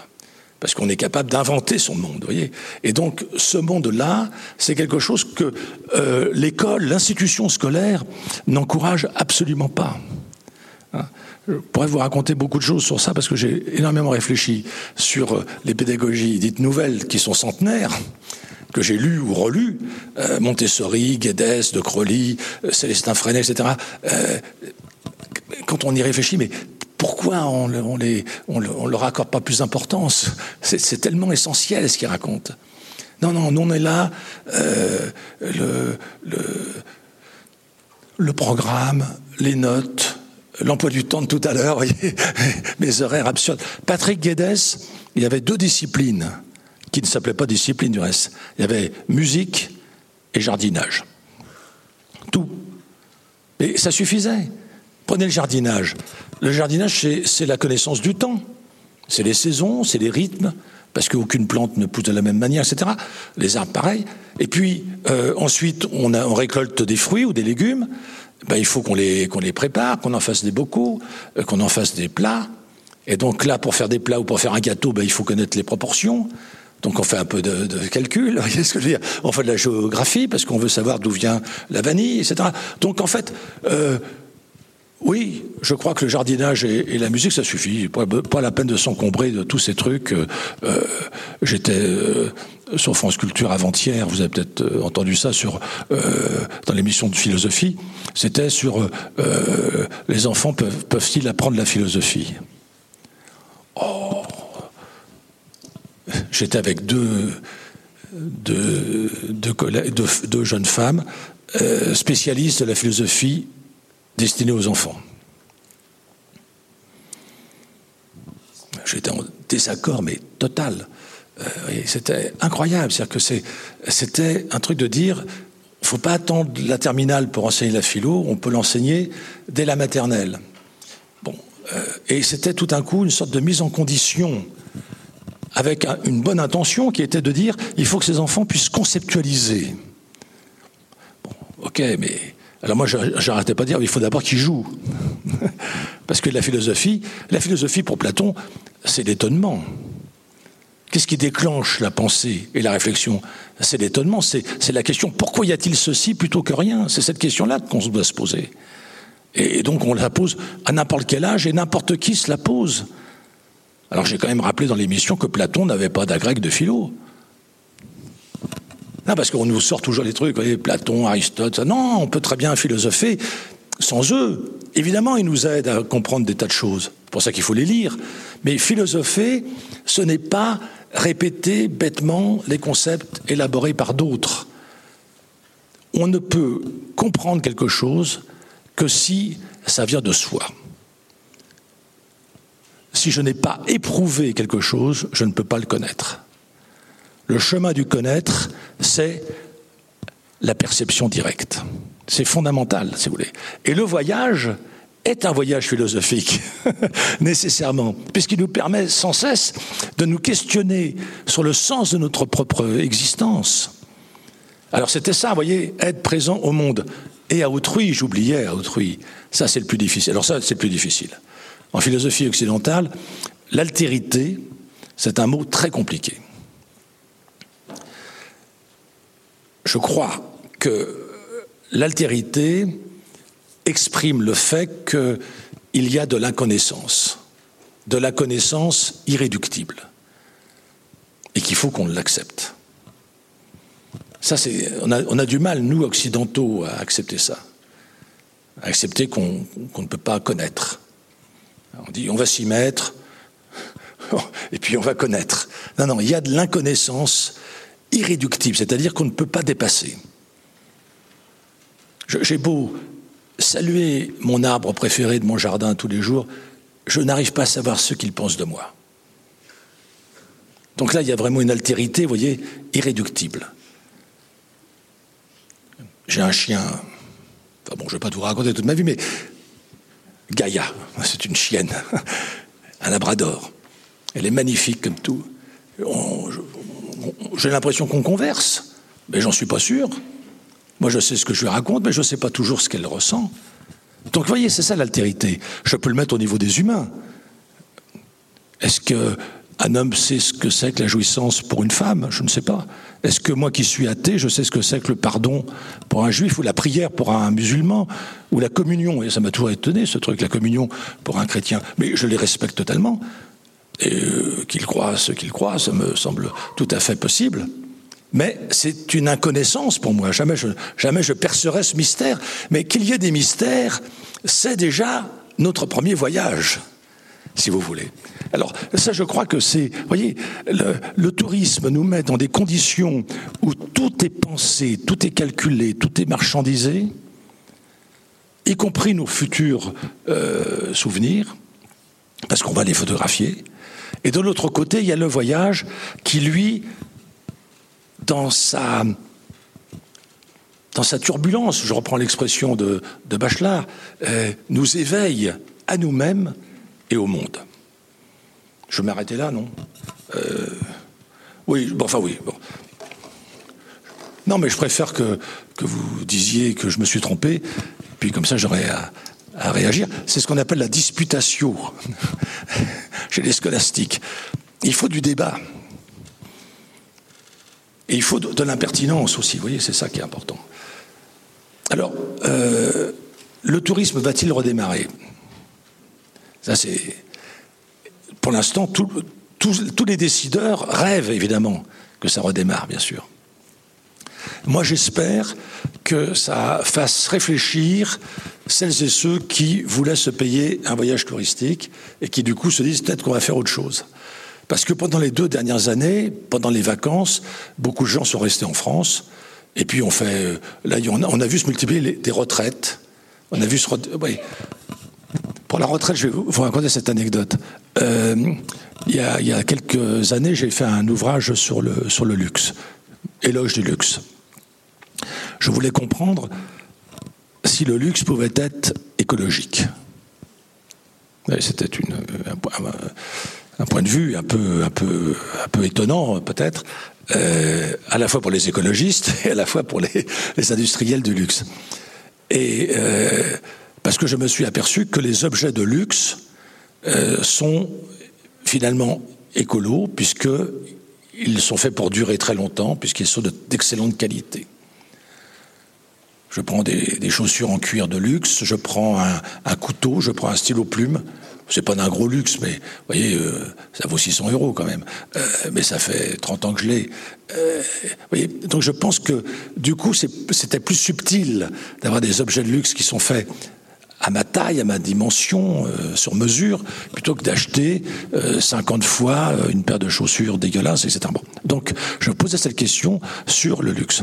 Et j'enquête, je, lis énormément de choses.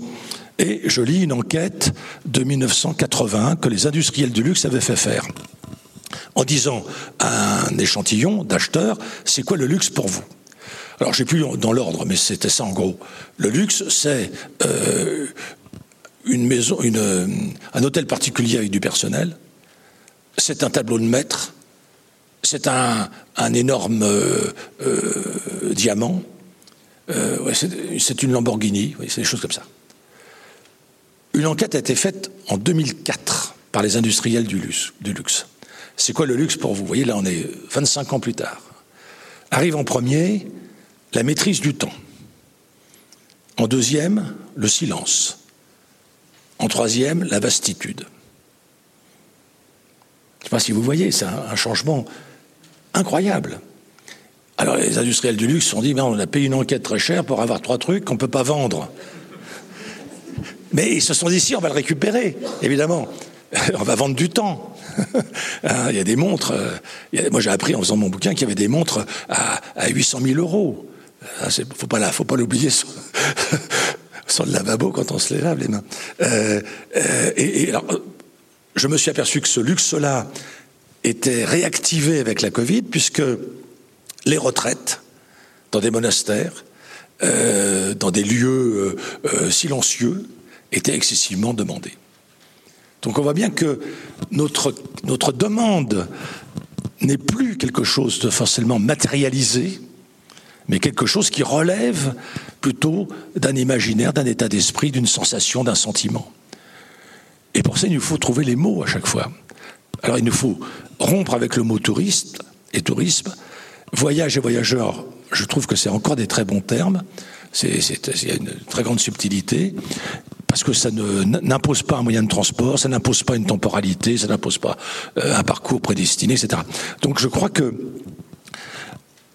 avec la crise qu'on vient de vivre, et puis peut-être qu'il va redoubler. Ensuite, là, euh, je ne crois pas trop à la préoccupation environnementale des, terriens, de nous tous. Moi compris, hein, il n'y a aucune, raison. Je ne pense pas qu'on soit euh, euh, capable de, transformer. Alors quelques-uns individuellement le font, hein, ils, transforment leur mode de vie. Moi, j'essaye de vivre au plus près de mes convictions.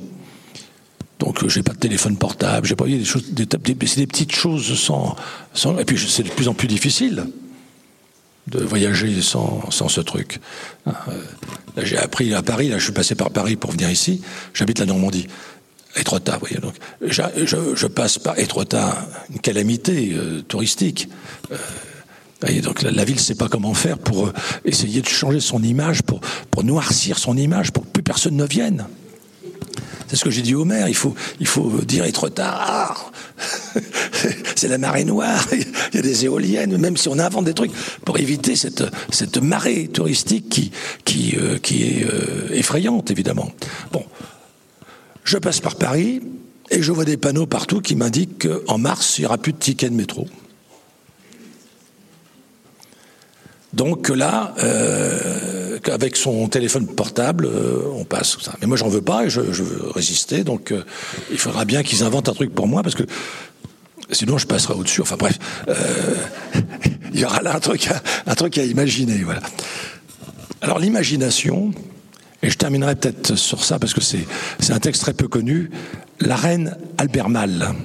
C'est un titre d'un roman de Sartre, roman inachevé, qui, dont le sous-titre est Où le dernier touriste? Vous voyez pourquoi je, le mentionne. J'ai eu beaucoup de mal à le trouver parce que il est que dans le volume, il était dans le volume euh, de Sartre des écrits biographiques dans la Pléiade. Et comme j'avais déjà pratiquement tous ces livres euh, en exemplaires euh, séparés, je n'allais pas m'acheter la Pléiade. Et puis en fait, ils l'ont sorti en, collection blanche chez Gallimard. Et c'est Sartre est un très grand prosateur. C'est un écrivain hors pair. on, le lit plus, on l'oublie, mais c'est quelqu'un d'assez admirable. Et là, il a des descriptions de Venise qui sont absolument d'une incroyable pertinence et en même temps d'une incroyable sensibilité. Et il explique comment cette ville, si elle veut rester labyrinthique, si elle veut rester mystérieuse, c'est ça qui fait son attrait, il faut pour ça qu'elle ne soit pas trop fréquentée. Il faut donc qu'il y ait des lieux considérés comme infréquentables pour que nous, voyageurs, nous puissions y aller.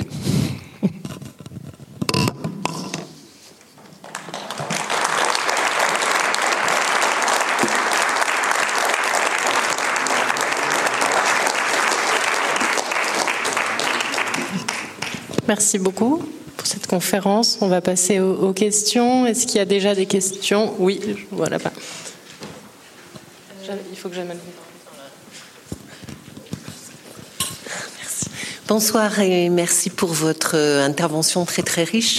Euh, vous avez cité l'usage du monde de Nicolas Bouvier, mais euh, Nicolas Bouvier à un moment s'est trouvé arrêté, donc c'est le voyage empêché, puisqu'il s'est arrêté à Tabriz.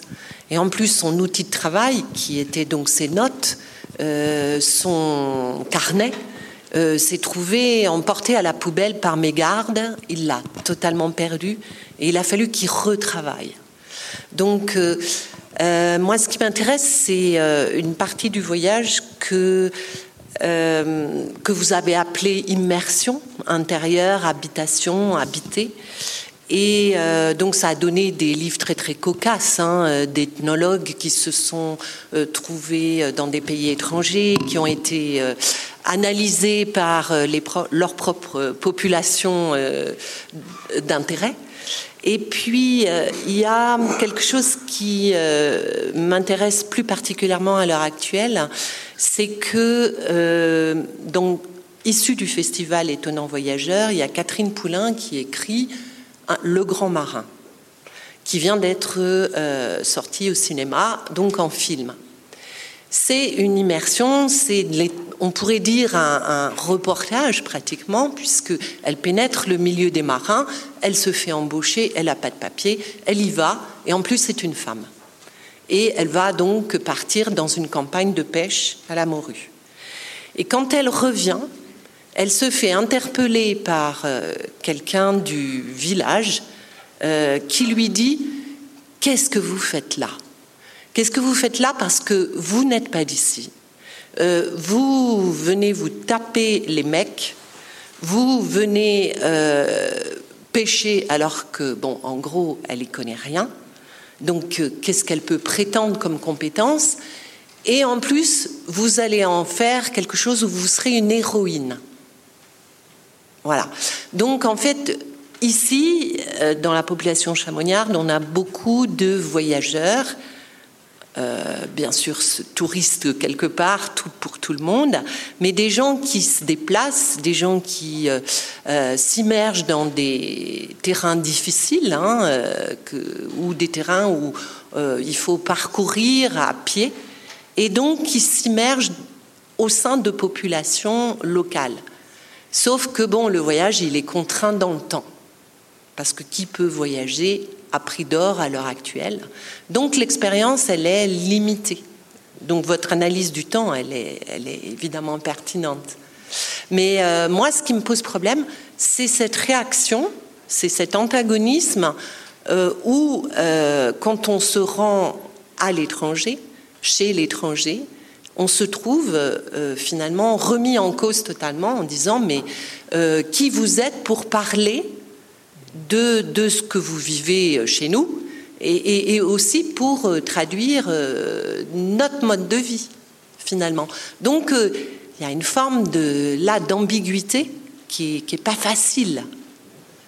Donc, le, le nomadisme, on pourrait aussi utiliser le voyage comme ça, il est se rendre chez l'autre, mais est-ce qu'on le folklorise? Voilà. Excusez-moi, c'est un peu long. Non, non, mais c'est tout à fait euh, intéressant. euh, bon, avant Nicolas Bouvier, un autre auteur euh, que je voudrais mentionner quand même, c'est Robert Byron, qui, a, publié La route d'Oxiane. L'Oxiane, c'est l'ancien nom de, de l'Afghanistan. Et il a fait le même parcours, mais il l'a fait en 1930. Et euh, Robert, alors ça, faut le, faut le lire, Byron, c'est aux éditions Quai Voltaire. Euh, il se trouve que, pour la petite histoire, j'étais le directeur littéraire de la découverte à l'époque où j'ai réédité L'usage du monde. Donc je connais, était paru chez Julliard ce livre, il était tombé en désuétude, et puis je l'ai lu absolument par hasard, et j'ai trouvé ça magnifique, ayant moi-même fait ce voyage après lui. Et donc, euh, euh ce livre a, a eu euh, tout de suite eu un, un gros succès. Euh, Bon, mes, mes, mes, collègues de la découverte n'en m'ont pas suivi à ce moment-là, euh, quand j'ai dit il faut, il faut lui demander d'autres livres, etc. Et Payot l'a fait, et donc du coup, euh, ils, sont, devenus l'éditeur exclusif de, de, de, Bouvier, avec le, succès qu'on connaît, hein, évidemment. Bon. Et après, je, je suis devenu directeur littéraire des éditions Quai Voltaire. Et donc là, j'ai sorti Robert Byron parce que c'était un texte magnifique. Robert Byron est né en 1905, il meurt euh, noyé dans, un bateau qui a coulé euh, en 1941. Mais il a, fait plusieurs livres absolument magnifiques, dont celui-là, qui est un parcours étonnant où on découvre euh, une Turquie, l'Iran, l'Afghanistan comme, on peut difficilement les imaginer. Par exemple, les chapitres les plus intéressants sur son voyage en Iran, c'est sur les vignobles. Donc là, on peut, dire que ça, que ça n'existe plus, évidemment, euh, dans ce pays. Voilà. Alors, euh, vous avez raison, vous posez une question qui est essentielle, c'est la, manière dont les gens du pays euh, prennent en considération le voyageur. Il ne se trompe pas entre voyageur et le touriste. Mais euh, le voyageur ne, doit pas avoir l'outrecuidance de dire euh, je sais plus de choses sur vous que vous sur votre propre pays ou sur votre propre manière d'être. Hein. N'oublions pas dans Triste Tropique, Lévi-Strauss en 1955 commence par dire qu'il est les voyageurs et les, explorateurs. Hein. Et on ne peut pas non plus euh, se mettre dans un pays et s'effacer. Mais en même temps, on n'est pas perçu comme tel. Euh, pendant des années, j'allais dans le même bidonville en Inde. Euh, je travaillais sur la notion de, bonheur dans un bidonville, ce qui était une, question assez outrée. mais je ne suis pas anthropologue ni économiste. Et, donc, je, je, me suis aperçu que j'allais avec euh, une, euh, une amie qui, était Emma Raikar, qui était une féministe euh, indienne, activiste remarquable, et qui m'emmenait dans des réunions des femmes battues dans un bidonville. Et je m'asseyais, et en fait, je n'existais pas. Donc ces femmes montraient les coups, les blessures, les bleus qu'elles avaient sur leur corps, euh, elle se faisait remettre euh, assez méchamment par Emma Raikar, qui leur disait Tu prends le bus, tu payes pas le bus, tu t'arrêtes à la ville, il y a les avocats, c'est dans la loi, sont gratuits pour te conseiller et attaquer ton mari qui t'a battu. Sinon, ça veut dire que tu acceptes qu'il te batte. Oui, c'était vachement dur comme truc, parce que c'est pas si facile de quitter son village et, de faire cette démarche-là quand on a 20 ans ou 21 ans et qu'on a été marié sans, avoir décidé quoi que ce soit. Eh ben moi, j'étais à l'âge, j'assistais à tout ça. Elle me racontait après en anglais ce qu'elle avait raconté, évidemment. Mais euh, j'ai vu que je n'étais pas, euh, que j'étais invisible pour ces pour ces fans de ce village. Et une fois à, New Delhi, euh, un Indien perdu me demande dans sa langue le chemin. Donc je me suis dit, c'est bizarre, il me demande à moi le chemin, il me prend pour un Indien. C'est-à-dire que le rapport à l'autre est très difficile à, saisir. Euh, une année comme ça, euh, on croit que j'invente l'histoire, mais c'est pas vrai. Ce que je vous raconte est tout à fait exact, euh, parce que je, travaillais sur Thomas More et donc sur Erasme, enfin bon, qui était son meilleur ami.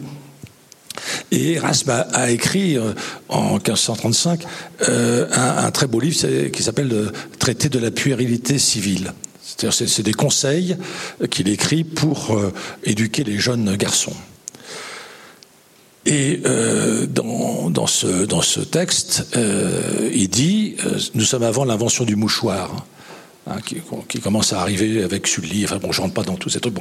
Et donc, il, il, dit voilà, voilà, tu veux te moucher, tu, tu, appuies avec ton, ton doigt sur ta narine pour expulser la morve que tu orientes, enfin excusez-moi que tu orientes euh, avec euh, ton geste, et quand ça tombe par terre, prestement, je me souviens du terme, tu l'écrases avec euh, ton pied. Et je suis dans une gare de banlieue parisienne, et là, je vois un, un, vieil homme arabe, étranger là-bas, très droit, très, très, très, très, très beau visage, qui tout d'un coup se mouche de cette manière-là. Il met son doigt comme ça, il oriente le, trajet de la mort et il l'écrase avec son pied.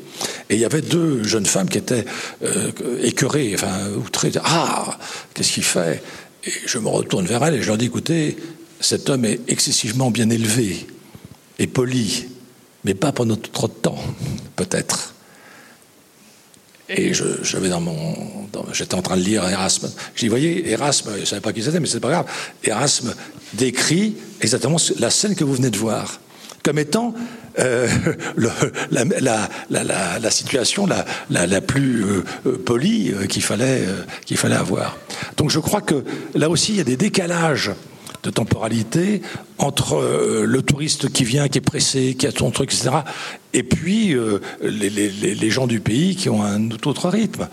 Une, de mes doctorantes algériennes me raconte qu'elle arrive, la première fois qu'elle arrive en France, elle est à la cité universitaire, les voisins cognent à sa porte et lui disent, on est le, 20 septembre, et ils lui disent, est-ce que tu veux une place pour le concert d'un tel le 3 septembre? Alors elle fait, euh, mais on est le 20.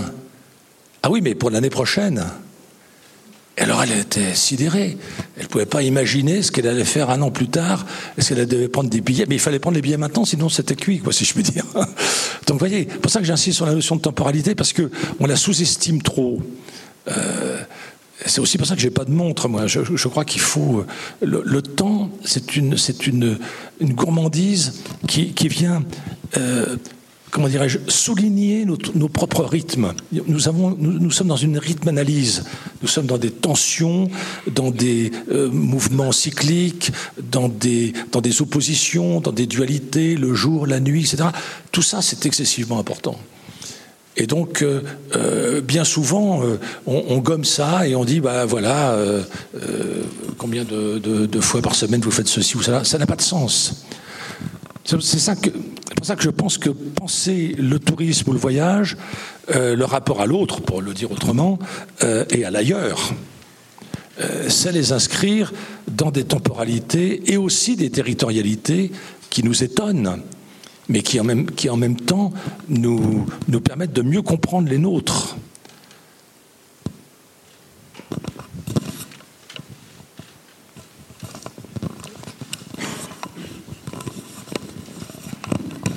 Euh, je voulais juste euh, faire une remarque. Euh, je pense que les véritables, enfin les véritables, non, disons que les voyageurs de notre temps actuel ne sont pas, comme par le passé, comme vous les décriviez, des aristocrates, mais plutôt des gens qui vont travailler à l'étranger, comme moi j'ai été à l'étranger pendant des années, et qui, en ayant, en, en allant euh, travailler à l'étranger, euh, sont obligés de s'intégrer, enfin pas de s'intégrer véritablement, mais de découvrir avec le temps une autre façon d'être, une autre façon de penser, une autre façon de, de, travailler, de réagir, etc. Et à notre époque, je pense que les véritables voyageurs sont ces travailleurs qui partent à l'étranger. Voilà, c'était ma remarque. Non, mais je l'entends très bien. moi, euh, je, je, remarque assez rapidement, quand on fait un tour de présentation avec euh, euh, mes doctorants, je remarque tout de suite celles et ceux qui ont été six mois à l'étranger. Parce que ça, se, ça, se, sent tout de suite, quoi, qu'il y, a une, je ne vais pas les qualifier en disant parce que ce serait euh, pas sympa pour les autres, ils sont plus ouverts, plus plus non non, mais on sent que la, cette, ce décalage, enfin le fait d'être dans, dans, dans, une autre société, une autre culture qui a plein de traits communs avec la nôtre, évidemment, puisque le capitalisme est mondial, mais il y a quand même des, modalités un petit peu différentes. Euh, c'est quelque chose qui est très important et qui, vous fait réfléchir autrement et, apprécier, y compris euh, vos propres différences ici, euh, différemment. Ça, je crois que c'est très bien. Alors, vous, étiez où, sans indiscrétion En Arabie Saoudite. Très bien.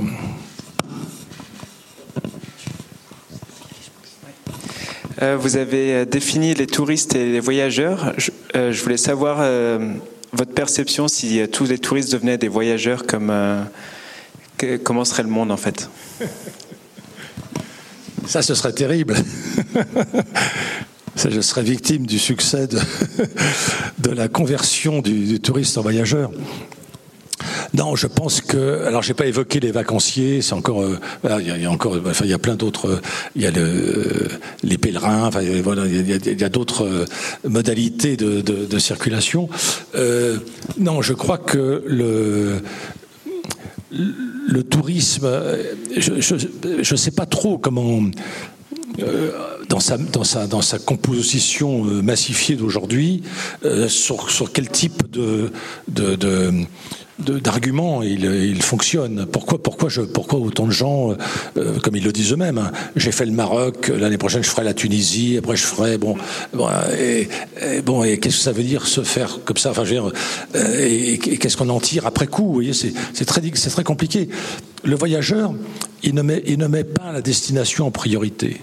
Euh, il mettrait le parcours, évidemment. Euh, et ça, je pense que c'est très important d'avoir cette idée-là, parce qu'on peut s'arrêter en cours de route justement parce qu'on n'a pas non plus six mois, donc enfin on peut pas toujours avoir six mois. Hein. Bah, quand euh, la première édition de mon livre est parue, les, beaucoup de journalistes m'ont dit vous êtes élitiste. Euh, et vous êtes, euh, euh vous vous moquez des touristes, mais ils ont aussi le droit de faire huit jours euh, en Tunisie. Qu'est-ce que, que, pourquoi vous les critiquez? Il faut bien qu'ils, voilà, avec un. Non, j'ai jamais voulu les critiquer. Je, je, veux simplement dire que il y a une manière de découvrir un pays, une culture, une langue, des gens et soi-même, qui est tout à fait différente. Euh, et c'est pour ça qu'aussi je fais la critique dans mon livre euh, du tourisme durable, parce que j'en ai pas parlé, mais on a inventé ça à un moment donné. On a inventé le tourisme durable, le tourisme équitable. Tout ça, c'est pipeau quand on regarde en détail. Ça ne marche absolument pas donc euh, euh, je suis allé avec euh, un ami sénégalais et il devait faire l'inspection de plusieurs villages de Casamance sur le tourisme durable. Donc je l'ai accompagné et c'était effrayant.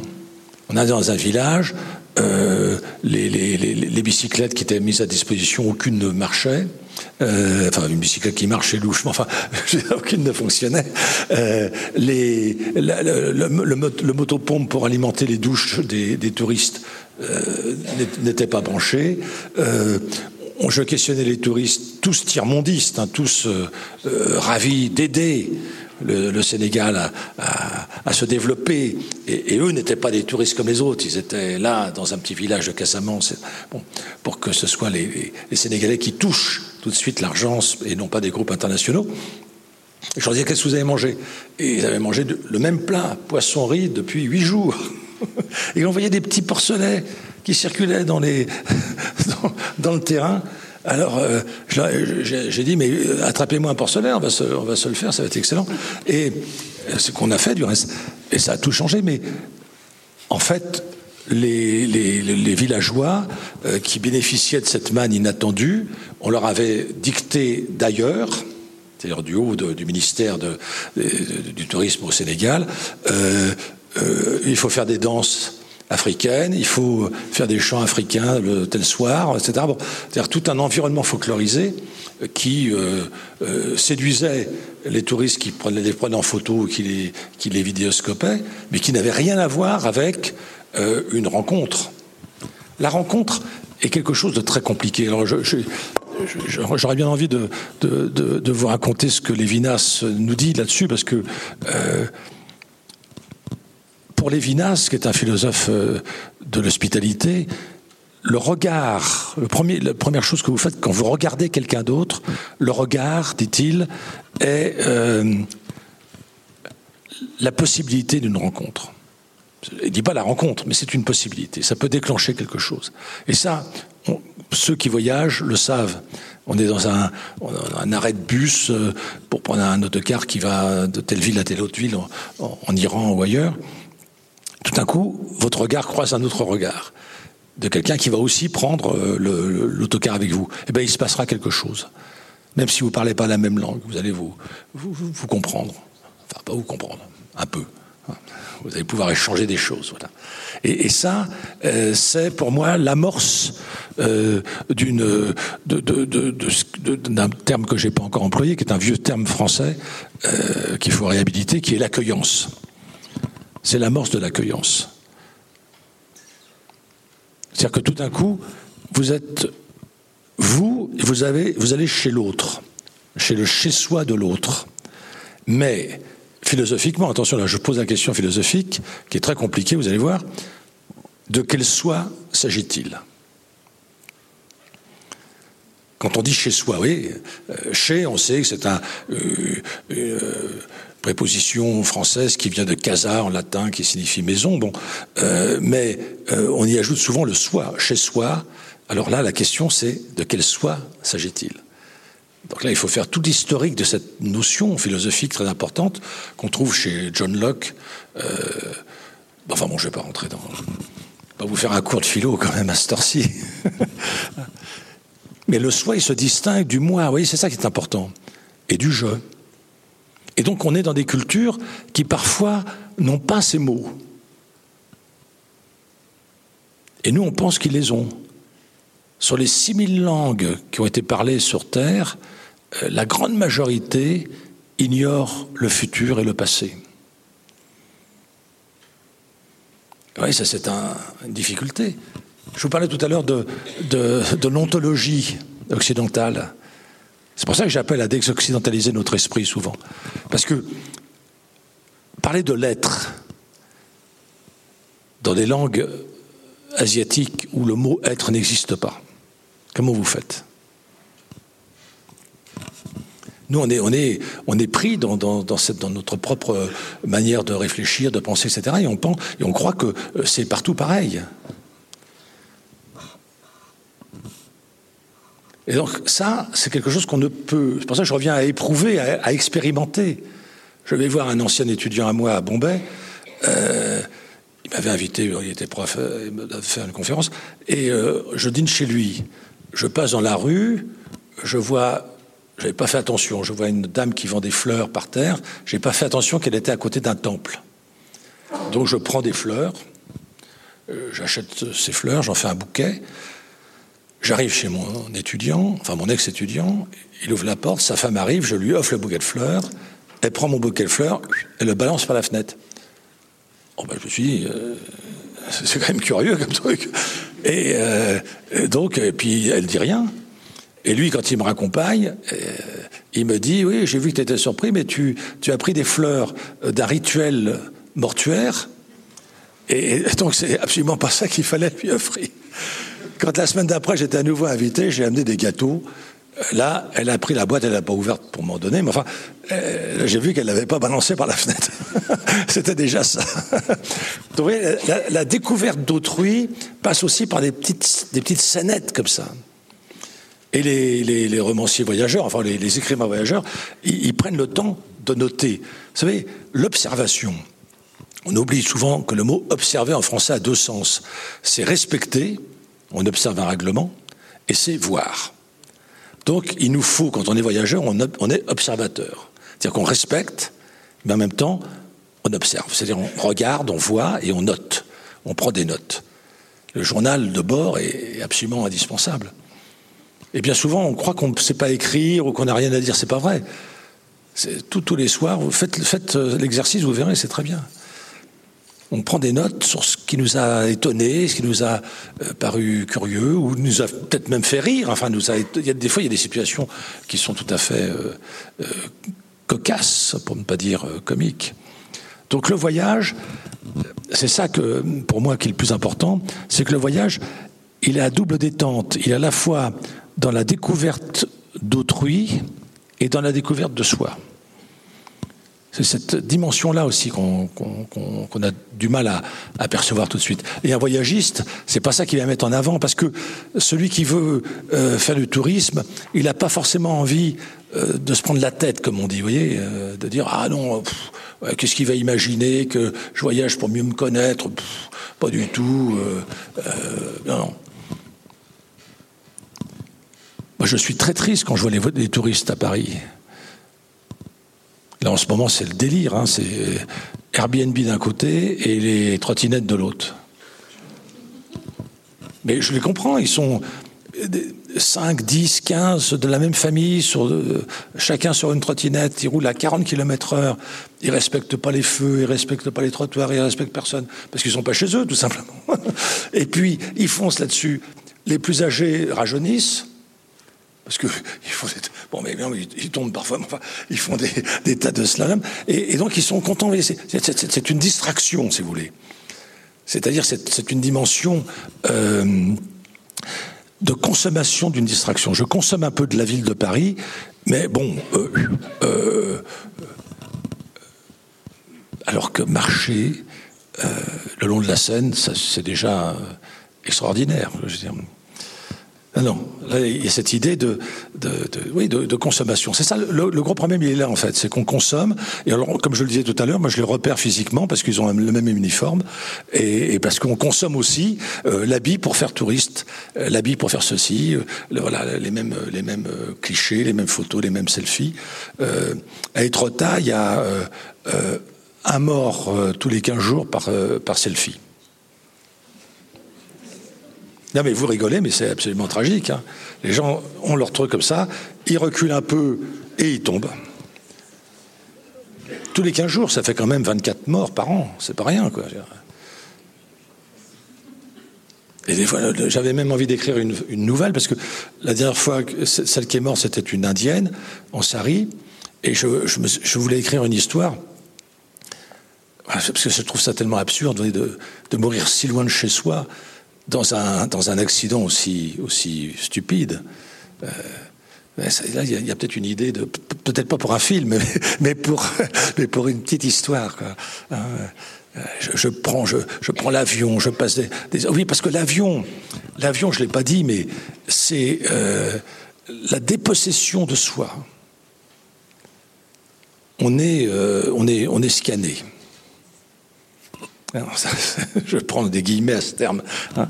C'est-à-dire que euh, la, police de l'aéroport peut absolument savoir l'état de votre santé, mieux que si vous étiez à l'hôpital. Et je vois les gens, ils obéissent, ils retirent leurs chaussures, ils retirent leurs ceinturons. Ben non, attends, révoltez-vous. L'aéroport, pour moi, c'est vraiment euh, l'expression même d'une société euh, euh, policière. J'ai vu un peu fort, hein, mais c'est vraiment l'expression d'une société policière ça, a changé, en, parce que vous avez des récits d'aéroports de, il, il, y a 40 ans ou 50 ans, euh, c'était pas du tout ça. Là maintenant, c'est quelque chose qui, euh, vous êtes toujours dans des situations d'attente, vous êtes toujours, vous êtes au courant de rien, vous êtes entièrement dépendant d'autrui. On vous dit mettez-vous là, les hôtesses vous repoussent, ils tirent un ruban, euh, tout le monde se met en ligne. c'est absolument terrible.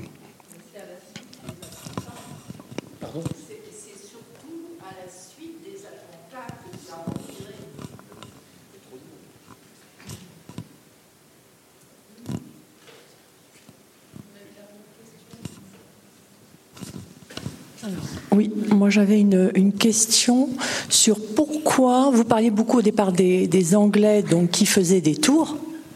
Et euh, d'ailleurs c'est toujours le cas. Hein, les Anglais un peu partout euh, euh, voyagent. Il y a du tourisme, mais ils voyagent aussi beaucoup. En France, c'est très mal vu. Enfin, par exemple dans un CV, quand vous avez un trou et que vous dites bah, j'ai voyagé, ça plaît pas. Enfin, c'est pas quelque chose qui euh, qui est apprécié euh, dans les entreprises. Hein, vous perdez, vous avez, vous avez voyagé, comme vous disiez, vous avez perdu votre temps peut-être. Euh, enfin, je sais pas. Qu'est-ce que vous pensez de, de, ça? Pourquoi en France c'est si mal vu ou ça allait peut-être mieux maintenant, mais en fait, euh, je suis pas sûr. Là, je, suis embarrassé pour vous répondre parce que j'ai pas fait d'études précises de ça. Mais ce que vous dites me semble tout à fait juste, c'est-à-dire que il y a un rapport euh, au voyage euh, différent d'un pays à un autre. Peut-être que pour les Anglais, comme je l'ai dit tout à l'heure, était au au centre d'un empire qui était planétaire, et donc peut-être que du coup, aller ailleurs, c'était rester chez soi, d'une certaine manière, vous voyez, parce que il, possédait tout cet empire. Euh, pour nous, notre système impérial est différent. L'empire colonial français est différent.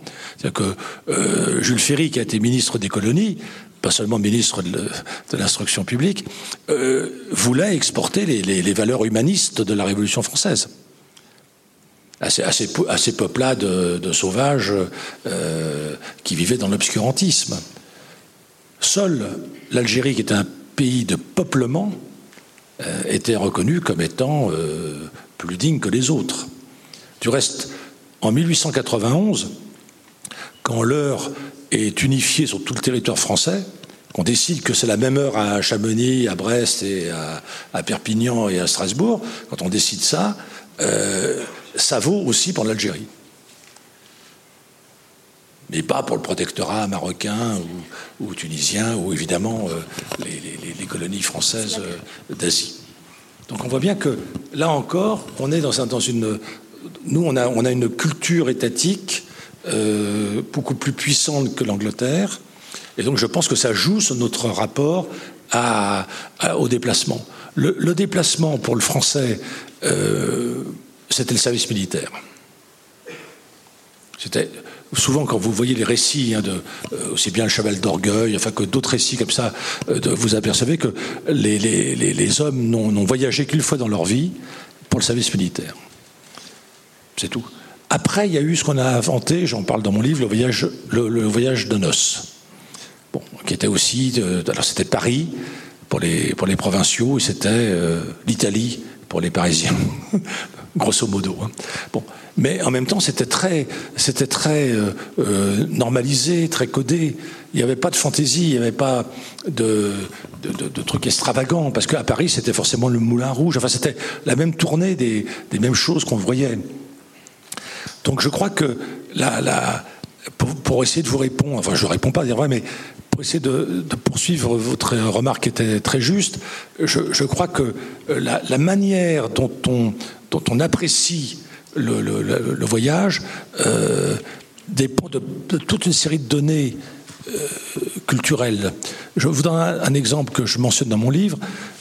lorsque on commence en Allemagne, dans les années 1820, vous voyez, donc c'est très tôt, 1820-1830, quand on, donc il n'y a pas encore le chemin de fer. Quand on commence quand des, citadins aisés louent euh, des, résidences à la campagne ou à la montagne pour y séjourner pendant deux trois mois, euh, pendant les vacances scolaires généralement, etc.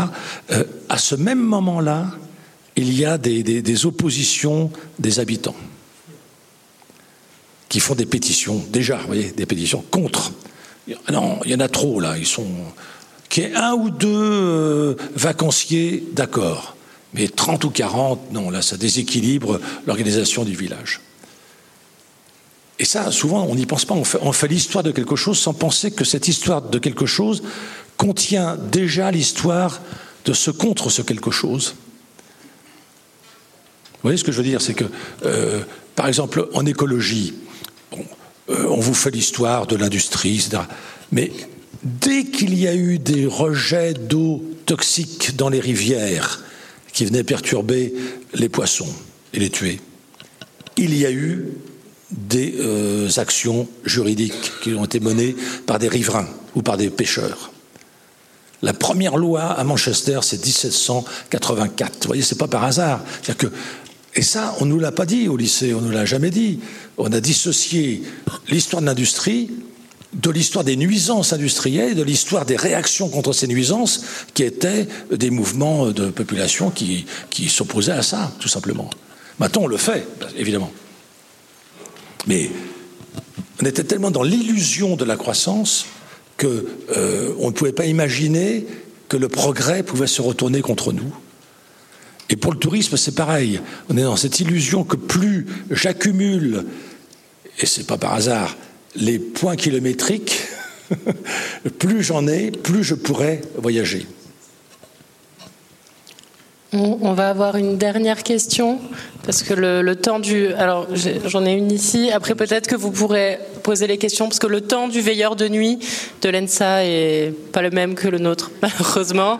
Et, euh, et donc vous pourrez après, pour garder un tout petit peu de temps qu'on va en plus euh, voler pour euh, éventuellement des dédicaces et, la vente de livres si, jamais vous le souhaitez. Donc je laisse la parole pour la dernière et ultime question. On a, coutume de revendiquer à Chamonix le fait euh, d'avoir vécu ici le premier grand événement touristique. Euh, en 1741, c'est deux Anglais qui arrivent à Chamonix et qui viennent voir les grands glaciers et qui viennent voir ce, ce grand chou à la crème planté au sommet, au milieu de l'Europe qu'est le Mont Blanc. En fait, ils, ils étaient sans doute en train de faire le tour dont vous parliez au début. Ils s'arrêtent à Genève et c'est sans doute des voyageurs, puisqu'ils n'avaient pas du tout prévu de venir à Chamonix, mais depuis Genève, ils voient ce grand sommet tout blanc, et ils se disent, bon, on va prendre le temps d'aller voir, on leur explique qu'il y a des glaciers, etc. Et donc, euh, a-t-on raison de revendiquer ce premier événement comme euh, le premier événement touristique de notre ère, ou peut-être il vous vient l'idée que beaucoup d'autres touristes ont existé par ailleurs avant? Ben, euh, je, connaissais d'autres histoires sur l'origine de, de, la de la, de la, comment dirais-je, la notoriété de Chamonix et, puis de, de, la, des excursions, j'allais dire ça comme ça, euh, pas seulement l'alpinisme, mais aussi les, les, les, excursions autour du Mont Blanc. Mmh. Euh, ça va avec euh, euh, la, la, reconnaissance de la montagne. C'est-à-dire que c'est, c'est un point important, c'est que longtemps la montagne était considérée comme désertique. Euh, dans la conception de nos ancêtres, il n'y a pas si longtemps, hein, euh, encore au XVIIe, XVIIIe siècle, il y avait ce que les Grecs ont appelé l'écoumène, c'est-à-dire la, terre habitée, et il y avait l'érème, c'est-à-dire la, terre très peu peuplée. Le mot erem en grec a donné ermite et ermitage. Et le, désert était l'expression de, de, de, cet erem. Mais le désert n'est pas le Sahara. C'était la haute montagne, boisée, euh, c'était euh, les forêts impénétrables, c'était ça le désert. Ce qu'on appelait à l'époque les solitudes, qu'on a traduit en anglais par wilderness. donc il faut, je, reviens à ces sens de mots parce que c'est très important. Le, euh, on dit plus maintenant que je vais dans la solitude. La solitude est plutôt un, euh, comportement. Hein. on, veut être solitaire, mais ce n'est pas un lieu. Or, c'était un lieu au départ. Hein. Alors, pour vous répondre sur la, montagne, sur Chamonix, etc., il faudrait reprendre euh, tout, ce, qui concerne la représentation d'un lieu.